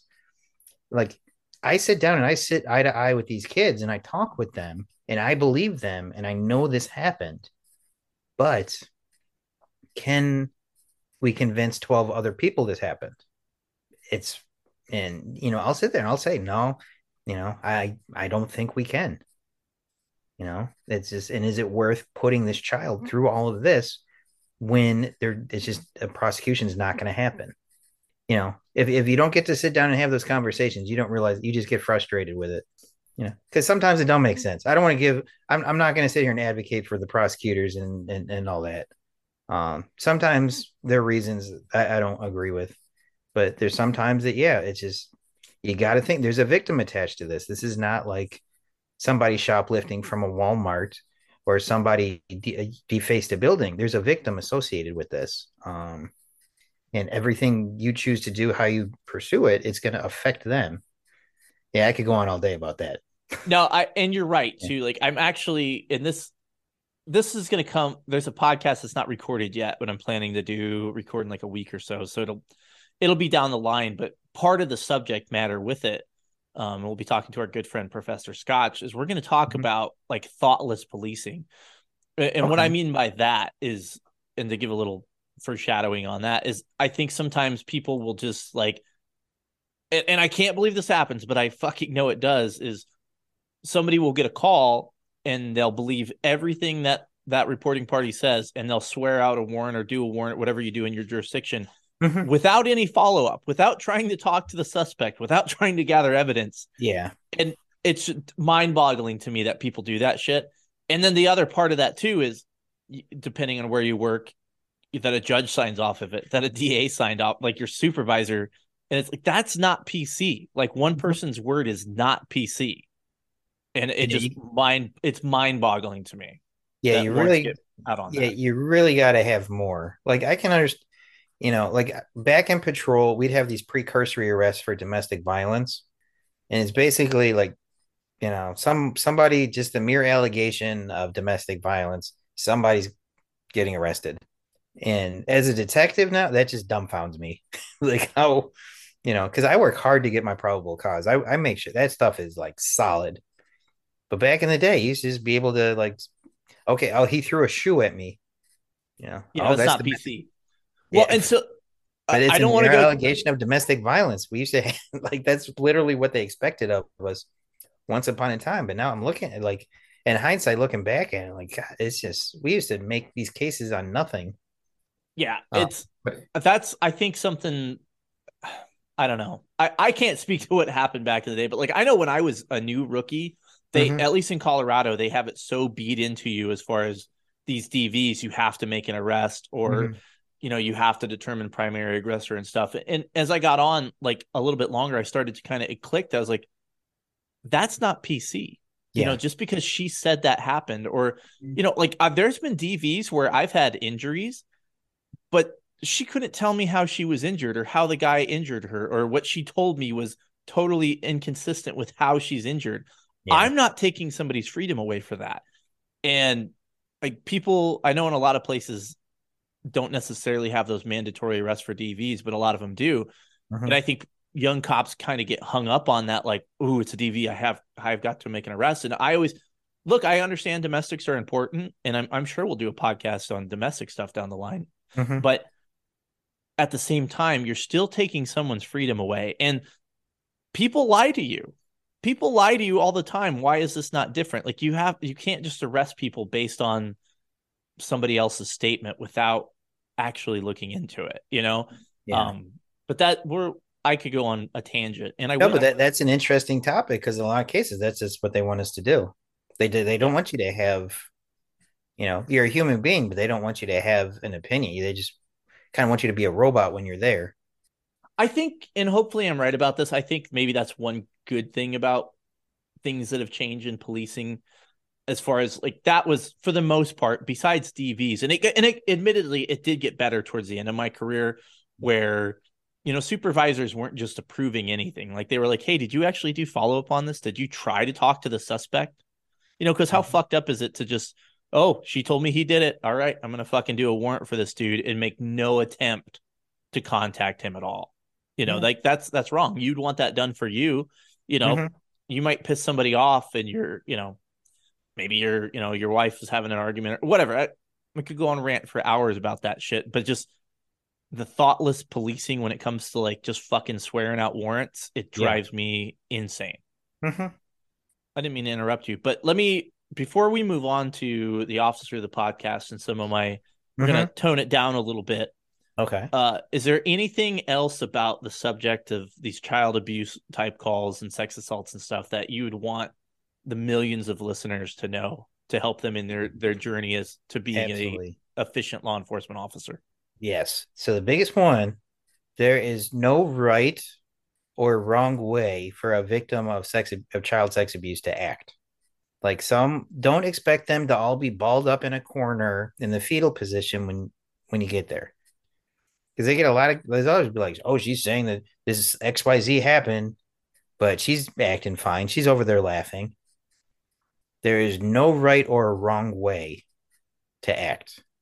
And a lot of people don't realize how, you know, and I like when I teach a class, the I have a, I have a slide I do and it says um like it says who pick out the the sex offender. Like I put 15 pictures of people up there. It says pick out which one is. They're all different races, genders, you know, socioeconomics. They're all different. Um, you know, some are from some are, you know, Hispanic, some are from wh- wherever they're from. There's a whole mishmash of people. And they're obviously the answer is they're all that's what all of them are. And they're all from I got teachers up there, men, women, Hispanics, white people, black people. This is Huts. everybody. And and a lot of people give like, oh well, no, he seems like he's a basketball coach. He seems like a good guy. And she's like this kid who keeps running away from home. You got to start by believing at some point, and then until other until proven otherwise.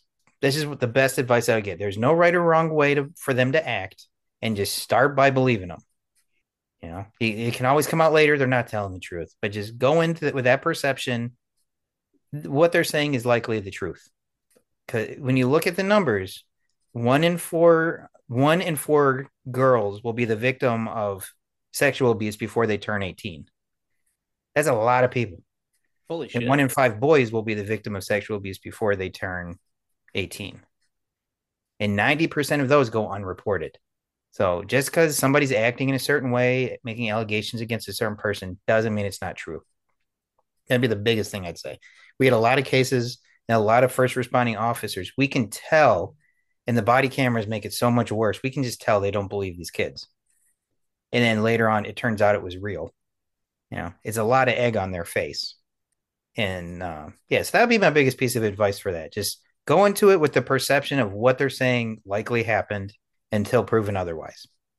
I'm a little saddened that we had to say that or that Yeah. you had to say that, but I, I think it's good advice. And I think um it's weird to me, and this is me just thinking out loud. Like I, I think I don't know, we could talk about adults and sometimes sometimes A, you know these people anyway, or Mhm. I feel like as adults you can kind of perceive that, but it's it's weird that guys and gals I don't know, I'm not trying to shit on anybody, but it's just weird that people wouldn't think like, oh, they're little kids, they don't know, they don't understand what they experienced kind of thing. Yeah.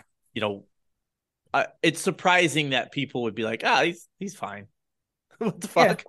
and they do and, and and it's it's you know i've seen it's just deplorable uh uh sometimes they just you know officers are human beings too. They go in there like this guy did this? No he's he's i, I had one perfect example it was um the the place i was at it was the, the teacher of the year for the, all of the teachers in all of the, the entire city.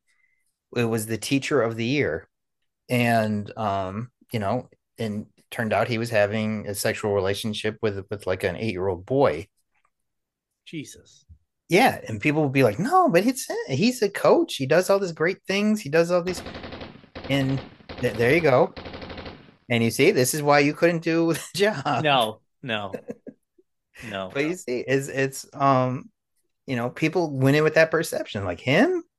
He's such a good guy, and this kid is not acting. This kid's like not acting like he's a victim or anything. It was absolutely true. I sat down and, you know, I sat down and talked with this guy. You know, just like I said, re- research foundation rapport. He told me everything. In, in turn, you know, they didn't believe this kid. They, they and that's what you got to start by believing. When you go into this situation, just start thinking that yeah, it's it's very you know it's possible this happened. It's likely this happened, and that's how you treat that person. That's how you treat that kid. Walk in, give the perception like you're there to help them. You believe something happened, um, until you know otherwise. That's that just that's the best piece of advice I can have. I 'Cause the- don't. go ahead. I was just say I don't, I don't want to defend people doing shitty police work necessarily, uh-huh. but I think just thinking about this as, as, you're talking and trying to compute this and make this make sense in my head is mm-hmm. I think a lot of times with patrol, especially, you know, me knowing, you know, where you work and knowing where I worked, you get kind of beaten down with calls all day. Mm-hmm. And I think you sometimes you forget what you're doing. I, I think it's just kind of like maybe a like a pinch yourself moment kind of time is there are calls where it may be appropriate to jump in people's shit kind of thing, or it may be appropriate to but when it comes to stuff with especially kids and like these sex assaults and stuff like that, mm-hmm. And I shouldn't have to say this, but especially the way things are now, just do a good investigation. Let the chips fall where they may, and and remember, you know, we're supposed to be impartial, so you may go into something believing somebody's totally full of shit. Mm-hmm. Don't start there. Like if once you start there and you've made that decision, yeah. without even really doing any investigation, yeah, you're hampering you're hampering your work. You know, you may when you get there based on you know maybe the first couple minutes talking to these people, you this is fucking bullshit.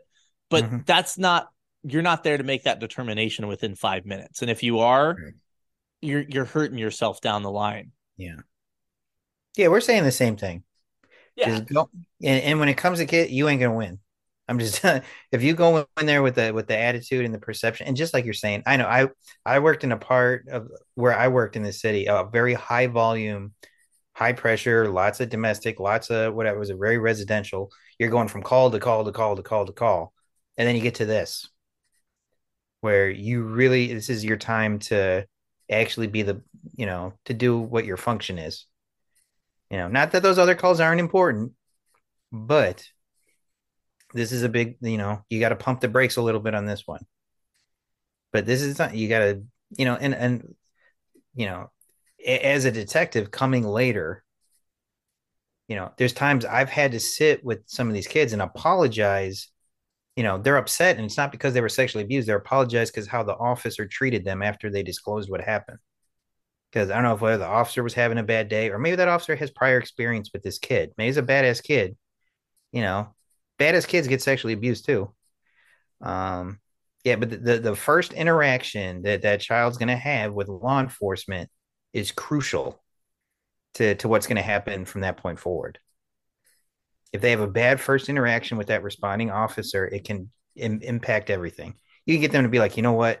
Never mind. It's better. I'll just keep getting sexually abused rather than have to get put through this. And I've had those conversations because we've had kids who have had like three or four cases. And finally, by the fourth time, they're, they're just fed up with being sexually abused. And they'll be like, yeah, the police came, but they, they were shitting on me the whole time they were there. And then, all right. So I, I feel like we've been really shitting on patrol. No, uh, and it's not because I, I have seen. I was going to ask though, yeah. is, okay, and I think you know where I was going with this. I, yeah. I would hope that's like not, that's the minority. It is not the majority. You're correct. Because you asked me what was be the best advice or what have I seen as faults. Those are the biggest faults. I have seen lots of great work. I've seen um in luck, you know, I in my position as being when it came to being I'm I'm a, I'm considered like a highest rank of detective now. And with that, I get the ability to send like uh, commendations out to people and um stuff. And I do. If officers do great work, they do exact they do what they're supposed to do. You know, they actually they make my job easier when they get there. They make the victim feel uh, like I made the right decision telling somebody today I recognize them for that. And there's more, I see more good than bad. I don't want you to think I'm shitting on patrol. I see more good than bad. And partially it's because I've I've been teaching this at the academy so long that almost everybody, uh, all at least all the younger folks have had my class. It's my it's not just mine. Me and my partner teach this class. Um, yeah, and I always tell them in the class, I'm like, you mess up, I'm to find you. I'm to see you, and I'm to know I taught you better. But you know, every once in a while you get an officer who's got a bad day. But yeah, yeah no, I see I definitely see more good than bad. And I, I think at this day and age, I think where policing has caught up with the times where, you know, we we understand there's that mental um, you know, it's not just okay, whatever you say, first name, last name, here's your report numbers, and they kind of leave. it's kind of yeah.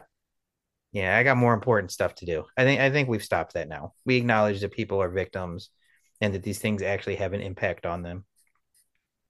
Yes. So no, for those in patrol, I love you. Patrol is the backbone of any police department. There it is. Yes. Jabba praises you. Jabba could be nowhere without all of his minions. Um, So, that ship all right, doesn't well- sail itself. yeah, damn Skywalker taking Yeah. out it. But anyway, let's uh let's do the officer of the podcast, Sure. and then we'll uh we'll get into some of the dumb stuff here. So, Got it. as you guys know, you can nominate your buddies that are doing exceptional work at poorly made police memes at gmail.com or you can DM me. I prefer the emails, but beggars can't be choosers, I guess. And uh, if they're your buddies that you nominate are the winner, they will get a patch officer of the podcast patch, which is specially made by my good buddies over at Ghost Patch. And uh, look for more stuff that we've got coming out. The officer again is Officer Blankety Blank. This is uh, Officer Blankety Blank. He is a part time officer with the Blankety Blank Police Department. His full time job is in Blankety Blanks as a firefighter. He has been with our city for ages. He has worked he worked full time here in the early 2000s and as a part-time officer he's put in more work than anyone could expect. He puts in more hours than any person could be expected. Uh, we had an officer with medical issues out for over 18 months and blankety was all but full time and he'd work 24 hour shift and then come back and work uh, two 12 hour shifts for us back to back with no complaints. Through his health through his own health issues he continues to help out. He is uh just solid. Last minute we need anyone to come for an hour or 12 he steps right in and helps out honestly without him stepping up the way he does i don't know how we could get people off for vacations and in-depth investigations so officer blankety blank you have won a patch and we'll send one out does he deserve a air horn t-rex or a hand clap Hmm. I- I- I- Give him a T Rex. I think that's a good T Rex one. Oh, you.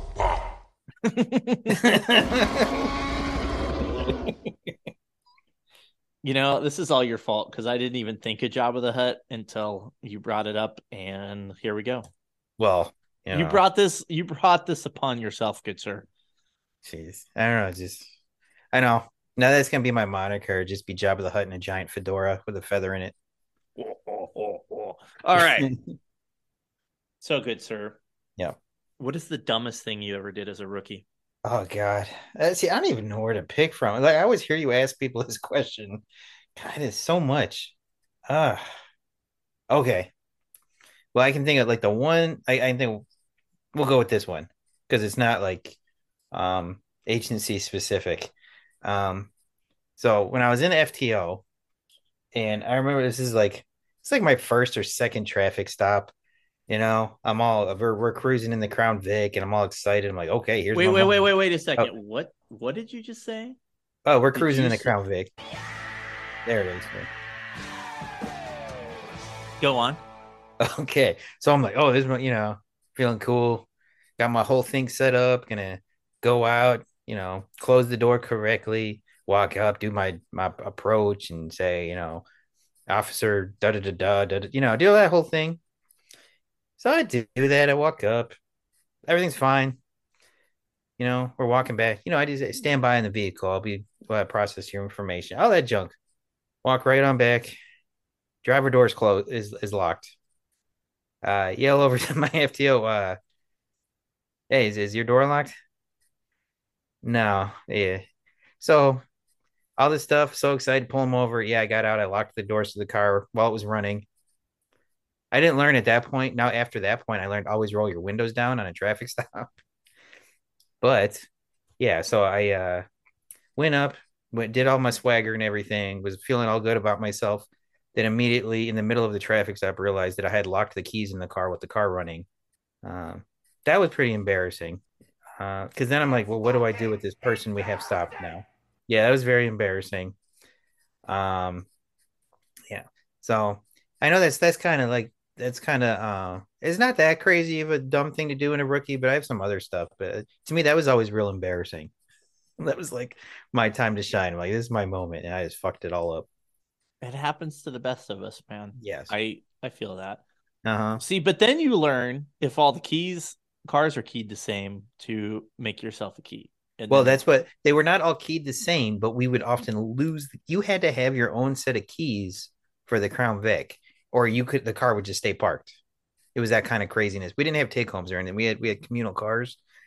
Um, so basically, if you ever got a car for the first time, you had to make sure you go to the one place we all knew, and the guy didn't ask any questions, and he would just print the keys to a police car. so we were all like janitors at one point. We all had like we had like a, a, a you you'd have loved it. We all had like the keys to like seventy Crown Vics. Glorious. I may yeah. have or may not have a key to a Crown Vic that I don't own hanging up uh, in my dungeon. Allegedly. Yes. Yeah. So we, we all had we had all the many keys to all the many Crown Vics. Uh, yeah. So the, the, that's well, my embarrassing. Okay, hold on a second. We we're I'm sure we'll talk about Crown Vic some more in a second, but uh-huh. we do need to have a little update on the uh, the podcast real quick, and this may require some uh some music from Sarah McLachlan. Oh, okay. Um, let me get that queued up here. We might have to listen to the uh the ad here. That is. I need some tissues. You might, yeah. Okay, I'm ready. Go ahead. Get matched with an expert who understands okay. your situation. I got my taxes done, by the way. That was nice. Well, that's good. You're you're ahead of me. God, I hate taxes. Okay. Yeah. So before I play the music, um, this is just uh, a memorandum. I don't know if that's how you're supposed to say that. I'm pretty memoriam? sure. Isn't it memoriam? I don't know. Something okay. big words, big yeah. words I don't understand. I can't read, dude. Leave me alone. But one of the last Crown Vics in my agency was uh, involved in a wreck and oh. um, is no longer with us. So let's have a moment.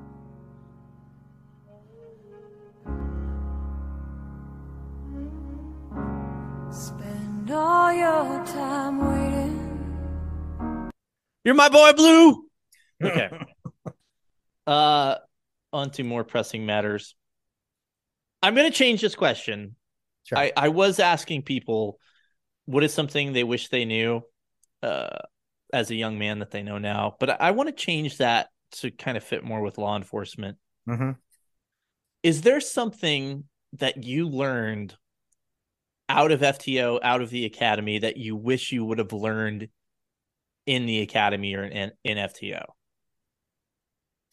Yeah, it's just the the when you're out there, it might feel like um the world is depending on you and that you, whatever you do is super duper. It's not saying your job's not important, but don't take yourself so damn seriously. That's my problem. Like when you're out there, like God, I gotta do this right. If I fuck it up, X, Y, Z, you're you're just don't take yourself. Don't put that all on yourself. There's enough pressure from other places. Don't be messing with yourself. Um, you know what I mean. but don't be putting don't don't be putting any extra pressure on yourself. It's just because you go out, you go out and like everything you mess up, you're like, oh god, this just I just ruined everything. When you know I that's dropped the ball, the, the they're gonna overthrow the city. Um, I just the the government's done. You know, justice will never be served for these people. Um, just don't don't take yourself too seriously. You just um, and I will say, like one thing, yeah, it's police related because it's where you make your money. Man, be be have a plan. Don't just spend all your money on bullshit. I did, nothing is worse than going when I go to the academy to teach and seeing all the nice new cars in the parking lot. Like they get their first paycheck and they immediately put a down payment on a car they can't afford to get gas they can't put in it, and just that is one thing they never taught us is you know, especially when it's like your first adult job, is keep tr- you know be responsible with that stuff. Don't don't don't be wasting money on crap you don't need. Uh, I bought a car in the academy. exactly. No, but they told us not. They specifically were like, "Don't buy a car." They said, "Don't buy a car. Don't buy a car the... until you're out of FTO." First or, fucking you thing know, you did. Probation. They'll It be like, wasn't "What do you?" first. I was like mid academy, and I was like, I fucking need a car. I didn't go too crazy, but uh, yeah, people are like, "Oh yeah, what are you gonna do? Drive that POS Honda Accord that gets you to work every day on time and is reliable? What are you doing driving that thing? You need to get yourself that Mustang or that Challenger." Like, oh, that makes sense. Yeah, I should have that Mustang or that Challenger because that's the responsible thing to do. uh, my one of my favorite FTOs, and he was fucking he was a tough FTO, and he's a sergeant now. I probably to this day, he drove the same car when I was with him, and at that time, not with him, with him, not that way as when he was training me. He Hey, drove like he drove a uh, a Toyota Tercel or something like that from like the Right. eighties, Uh-huh. and he's still driving that car because it's like it gets good gas mileage. I own it. It gets me to and yeah. front and back, right? Mhm. There and back, not front and back. Something else. But Whatever. I, I believe you're supposed to do back to or front, front to back. yeah, whatever, man. Spicy. I think if you like it spicy, back to front. Just saying. um, what is the proudest moment of your career? Oh God. You know, it used to be in patrol, but it is definitely um yeah. No, it is I had um a, a, a case where it was it was very you talk about like delayed disclosure, I'm talking like a decade. It was a kid who actually, when he was 13, entered into a sexual relationship with his teacher, with a female teacher. You know, Did you give that boy the luckiest boy I know. See, you see, there it is. There it is. I know. The perception is, you know, oh man, I didn't have a teacher like that in middle school. You know, but you know, we always say, well, flip the script. You know, that that's imagine that's a teacher and your 13 year old daughter. Oh, then Again- it's not okay. Clearly not. Yeah, then it's not okay. Then we cue murderous rage. You know, yeah. but yeah, and then just you know, this kid didn't report it until he was 25. And he when he was 13, like I would it was investigated, like it came up when he was 13, but he didn't cooperate. But he was interviewed. So I was able to see the recorded interview of this kid when he was 13. And he was like, you would have thought he was like, I don't know who he was. Like he should be narrating like a, a documentary or something. He spoke so articulately. He was way beyond 13. He was very intelligent. He was an artist. He was a writer. He wrote poetry, um, which is probably, you know, his advanced, how he acted probably is, you know, I don't want to say it's any part of that is his fault, but it probably is why she dug him so much as an adult because he definitely acted older than he was. Um, but he began a relationship with her, which continued from the age of 13 to 19. He and um, by the time he was 25, he realized he had missed out on his entire childhood. He never had healthy relationships. He never graduated high school. He ended up an alcoholic and a drug addict, and she was fine. And then years later, he um what what it, how I got is he ended up just emailing the principal. She was still teaching years later. He just sent out on blast. He got drunk one day and sent an email out on blast, being like, "Just want to let you know you have this lady working for you. Um, she started having sex with me when I was in middle school. Um, because that kid, when he grew up, it was complete. He was completely untreated, and it had just devastated his life. Like he had just, he was just a mess. He went from being this really artel- intelligent, um, would like the aspirations he had were endless. Like he could have really been somebody something great.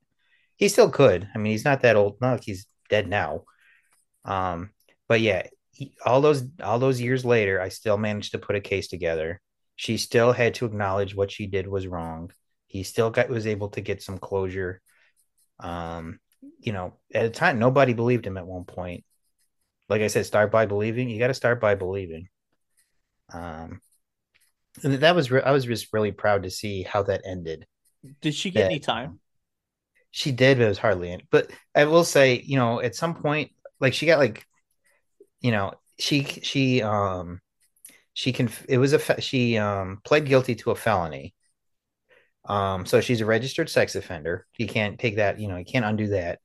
You can't unbell that, ring that bell. She'll never teach again. Um, and she's ended up serving like six months. It, you know, it's nothing in the grand scheme of things. But it, it just it gave this kid a chance to see that somebody believed him, somebody heard him, even after all these years. And that's why I say people give like somehow for some reason give women um a pass on some of these things because just like you said, you know the the joke like oh did you give him luckiest kid in, of the year award? Nice, nice. yeah, exactly. And that's the I- I was going to ask you, what do you th- you know that scene from South Park? Like, Oh, absolutely. I just yeah. die laugh. I don't care how often I see it. I will No, fucking it- crack up laughing because it's funny. But we never like. I guess as a guy and just with guy brain, like if I was like 14 years old and you know a teacher wanted to do whatever, I'd be like, this is fucking the greatest thing that's ever happened. But you don't think about it emotionally, like as an Yeah, you don't think about it as like you get older. your brain being fucked up.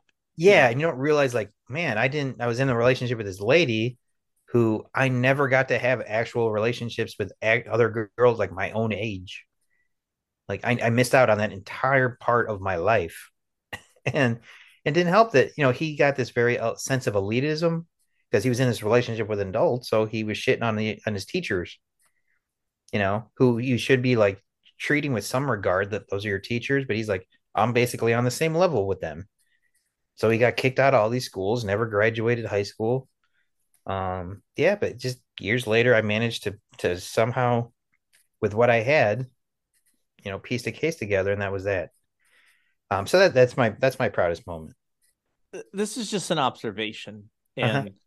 and, and this is probably just me being angry at the world but I- Well, that's i okay. feel fe- frequently um teachers and i'm i'm not saying all teachers are bad right Mhm.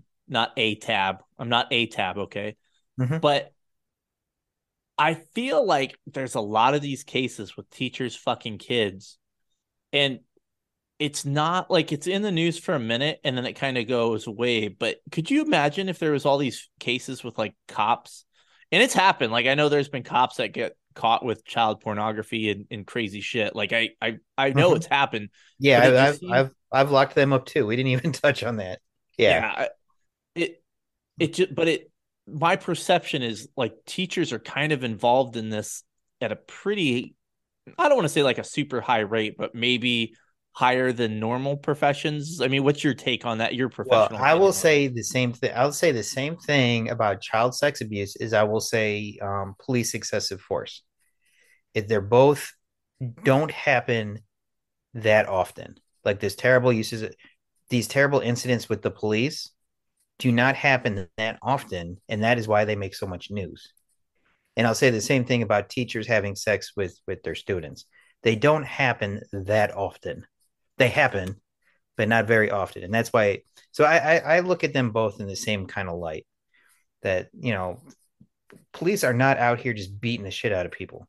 Like what happened in, in uh freaking uh Memphis is, is not an example of policing. That is an exception. It's a terrible exception to policing. that was like watching gang violence. That that to me, the, the I the, bury them wherever. I don't fucking care what they do with those guys. Hell with them. But that's an exception. That's why it makes the news. In the same way, like you know, child, you know, when the, the teachers are having sex, it's rare. It doesn't happen all the time, but when it does, it's very publicized. So I kind of look at it in the same way. You got to be fair to both. The next question I have on here, which apparently people like, so we're going to keep it going, All right.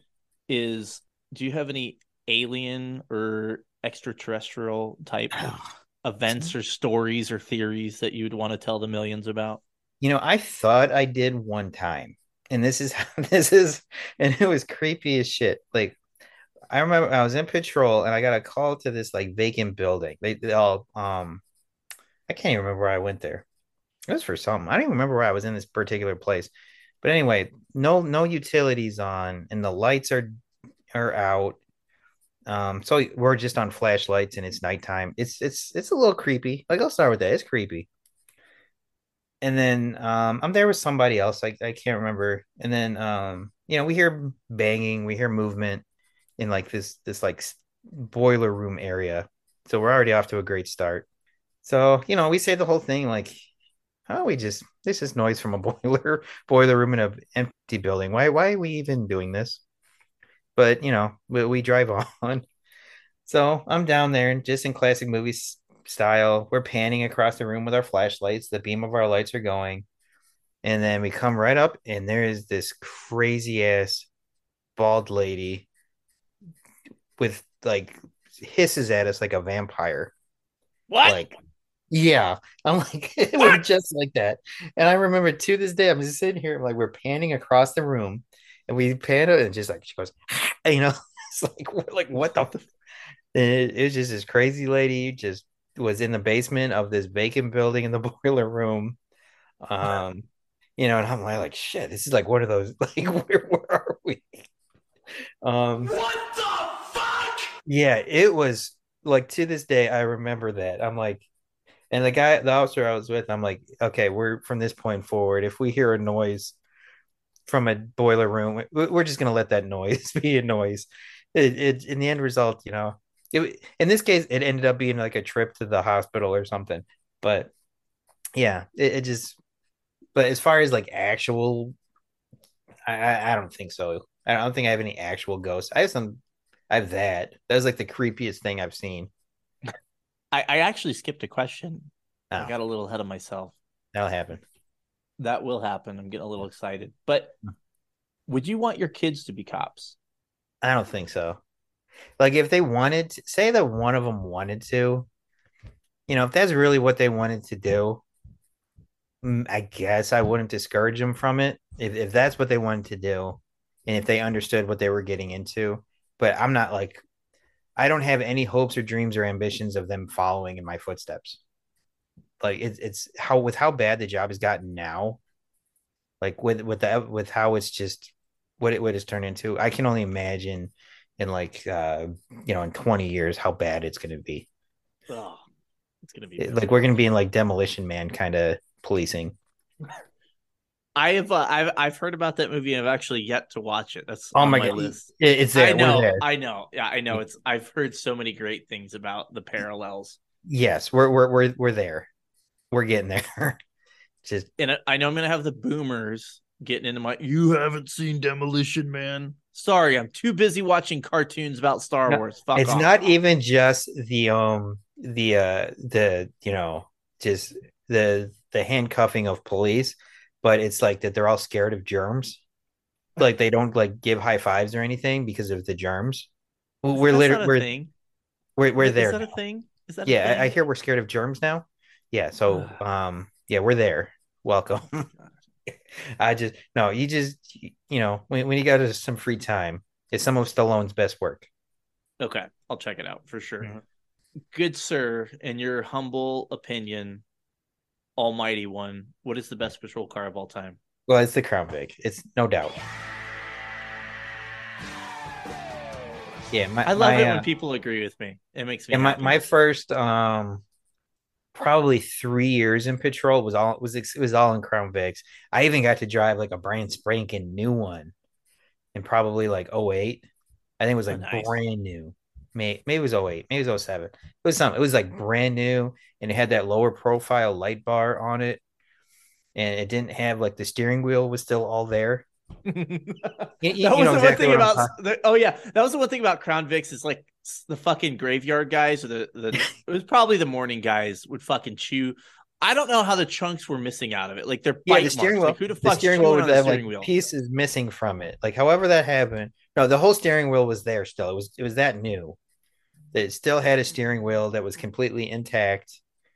You know, and, and um, you know, and it had like the the crime scene tape you'd use as a as a cup holder, and um, i You never know, oh, thought of that that's a good idea yeah, well, that's what we used to have. We used to have the roll of crime scene tape would be the cup holder because there's no cup holders and there's no center console. Um, no, but yeah, Crown Vic by far it was the fastest car we had, you know, and it, it just they, they could barely be holding together, but you, you'd you, it'd still start generally. Usually it'd start. Um, yeah, no, it, it, it was all reliable. I still was kind of hoping Ford would bring him back, but I guess now with all the electric stuff, they're not going to. I i have a lot of concerns about this electric stuff going forward um we'll see yeah, I don't that's feel confident about it. I, I don't either. Like I if it you know what, here's the thing. Like if it works and it's more efficient, okay, cool. Um I like to take road trips. Yeah. You know, like how, am I going to be able to get to point A to point B? Are there going to be stations to get? I don't know. I think I don't know that the infrastructure is there for electric cars, like for everybody, and Well, the then cost I don't of wanna are sit- so much. Like I don't want to sit for 30 minutes to charge my car. Yeah, exactly. You get gas; it's five minutes. You're out of there. You know. Yeah. Yeah, 30 minutes is well, like my my my unmarked I drive now is a it's a Ford Escape hybrid. You know, it's a it's a hybrid, so it still still takes gas. But even that, I'm I'm I have questions about it because it has all these things that are telling me that the battery's charging and when it's charging. And when I drive, if it when I drive and it doesn't and it's under 35 miles an hour, it makes a sound like it's like a from the Jetsons. Really. Yeah, it like makes a noise, like literally like the Jetsons. I don't know if it's like, although I, pre, you know, I nearly had in a traffic stop my ass taken off by a by a Prius because I didn't hear it coming. So I don't know if that's why. Mm, yeah, I know they're a lot. They are very quiet, or they're Yeah. supposed to be quiet. I don't know. Like again, I'm not like one of those people like, oh, we can't. I'm I'm all good with fucking saving Mother Earth, but are we? Yeah, Is it actually makes sense? You know, because here's the other thing: is if we're plugging it in, where the fuck do you think the electricity is coming from, dipshit? yeah, that's true. A coal either- plant. And either Like, way, it should not prevent bringing back the Crown Vic. exactly. Bring it back, man. Bring it wa- back. The people want it. The people have spoken. and They want the fucking Crown Vic. We don't even need a new design or anything. We, we don't need it. Just bring what, what it was is fine. Yeah, that's what we want. Yeah. So anyways, yeah. So the Crown Vic it is. That, that's there. There was no better scout car. Here's the moment of truth. Um, nobody cares about investigations. Uh-huh. No one cares about anything that we've said prior to this point. Yeah. Here's what they want to know: Do detectives shit their pants? Well, I would. Well, I'll tell you. Most likely, yes. I can't think of a detective time. I can tell you about. I, I remember. I don't think I've ever actually. Not that I can think of, but I have. I can remember the closest call I ever had, and I still get sweats thinking about it. Is I got a when I was still in patrol, I got a call for like it was like a just a normal domestic, whatever, and it was uh you know like and somebody supposedly had an ear injury. That's all I knew was the ear injury. I'm like, how hard can that be? So I get there, and as soon as I take that first step out the door, just my gut is like, you know, it's like exactly, it's like in circles. I'm like, well, that's a wrinkle in this this equation here. I thought I'm like, oh, it's okay, but maybe this will still be okay. So I get up, and there's this guy standing in front. He's like, I called, but why are the police here? I just wanted the ambulance. And I looked at him, and um, yeah, his ear was not there anymore. He didn't have like his ear was missing. Was it Evander Holyfield? It was it is not because it's funny because the his girlfriend made that comparison later. But I'm like, I'm like, where's your ear?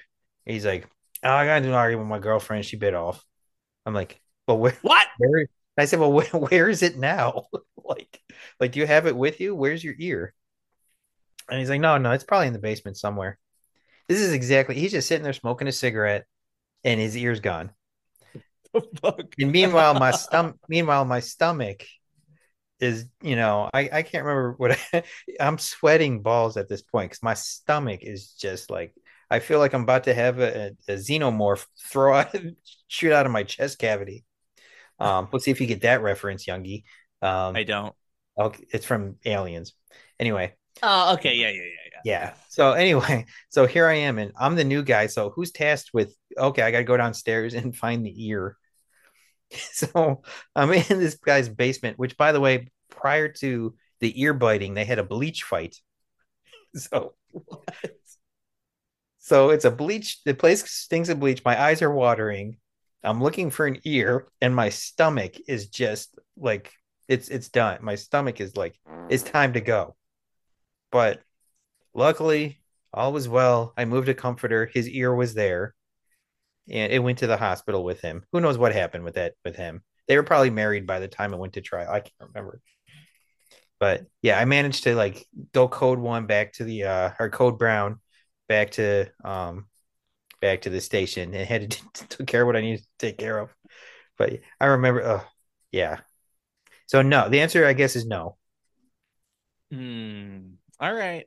All But I know other, de- but as detectives, we all have gastroenterologists. We're we're assigned one when we make detective. Okay. okay. Yeah. because we So, all have all right. stomach bumps.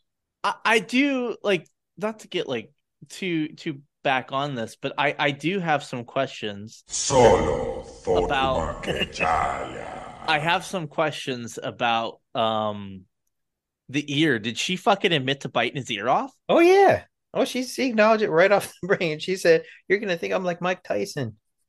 Like that's why, that's like you said, Evander Holyfield is. She made that comparison herself.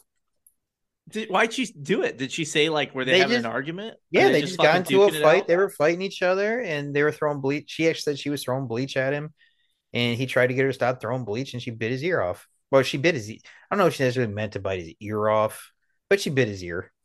and it came off. You know, That's- as, as ears tend to do.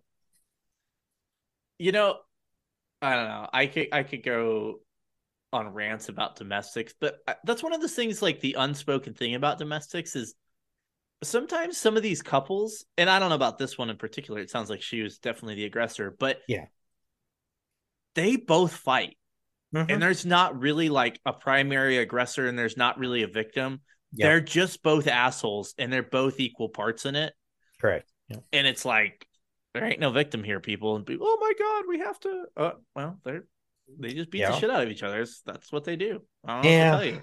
But you know, when there's an ear, There's an ear. You got to do what you got to do. you got to do what you got to do when there's an ear. Just a lonely ear.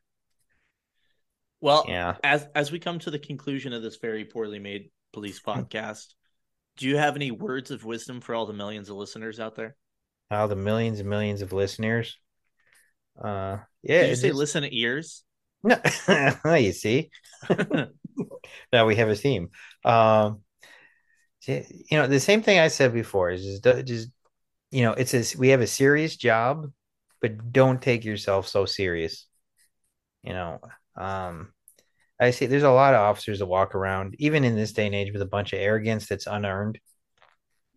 Just, you know, don't take yourself so serious. And, um, you know, you got a long career if somebody's deciding they're they're gonna run, just let them go. You'll see them again later. You know, it's, it's I don't know. It's tough now. it's it's tough. Like you know, I, I'm like you said, I'm kind of on like the downward swing of my career when a lot of people are starting. It, it's it's tough. You just um don't take yourself too seriously. If it, if it doesn't feel um, if what you're doing doesn't feel right or the situation doesn't feel right, it's probably not. And again, I'll fall back. Start by believing. When people tell you stuff, you know, until you know otherwise, just just believe them. Well said, man. Well, thanks for uh thanks for taking the time um Okay. out of your your duties on Tatooine to talk to us. Yeah, I know. I'm all booked up for the rest of the rest of the day. Yeah. Um just you know, maybe keeping a closer eye on the the Han Solo um icicle there. Just Yeah, I know. careful Yeah, about that. There, we- I've heard we've some been- some whispers of some people might be trying to get him. So Oh, I heard that. We've been, we've been keeping him dusted.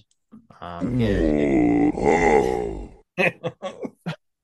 Well you guys know what to do um take care of the fine sponsors uh so because without them i wouldn't be able to to take the time out of uh jabba's day and out of my day to uh do these podcasts and then of course uh buy some merch we got a bunch of coins t-shirts mugs stickers all the good stuff to support the podcast and you could also be the uh, monthly donor of the podcast. You, there's a link at the end of every single podcast. Click on that. It's like a Patreon, but you don't get anything. By the way, real quick uh, side note: I did a poll probably a month ago now about if I'm going to do a Patreon or a email list to put out the the little more spicy memes because I just don't know. The rules on Facebook and Instagram are kind of like made up as they go along. Sometimes things are totally fine, some things are not. So I have some memes that I'd really like to put out, but they're gonna maybe get taken down, and I don't really want my page shut down. So I'm still working through what we're gonna do there, but at some point I will sort myself out, and there'll be something new coming along, whether it's email or Patreon or something. But with that said, you guys remember, and I love most of you.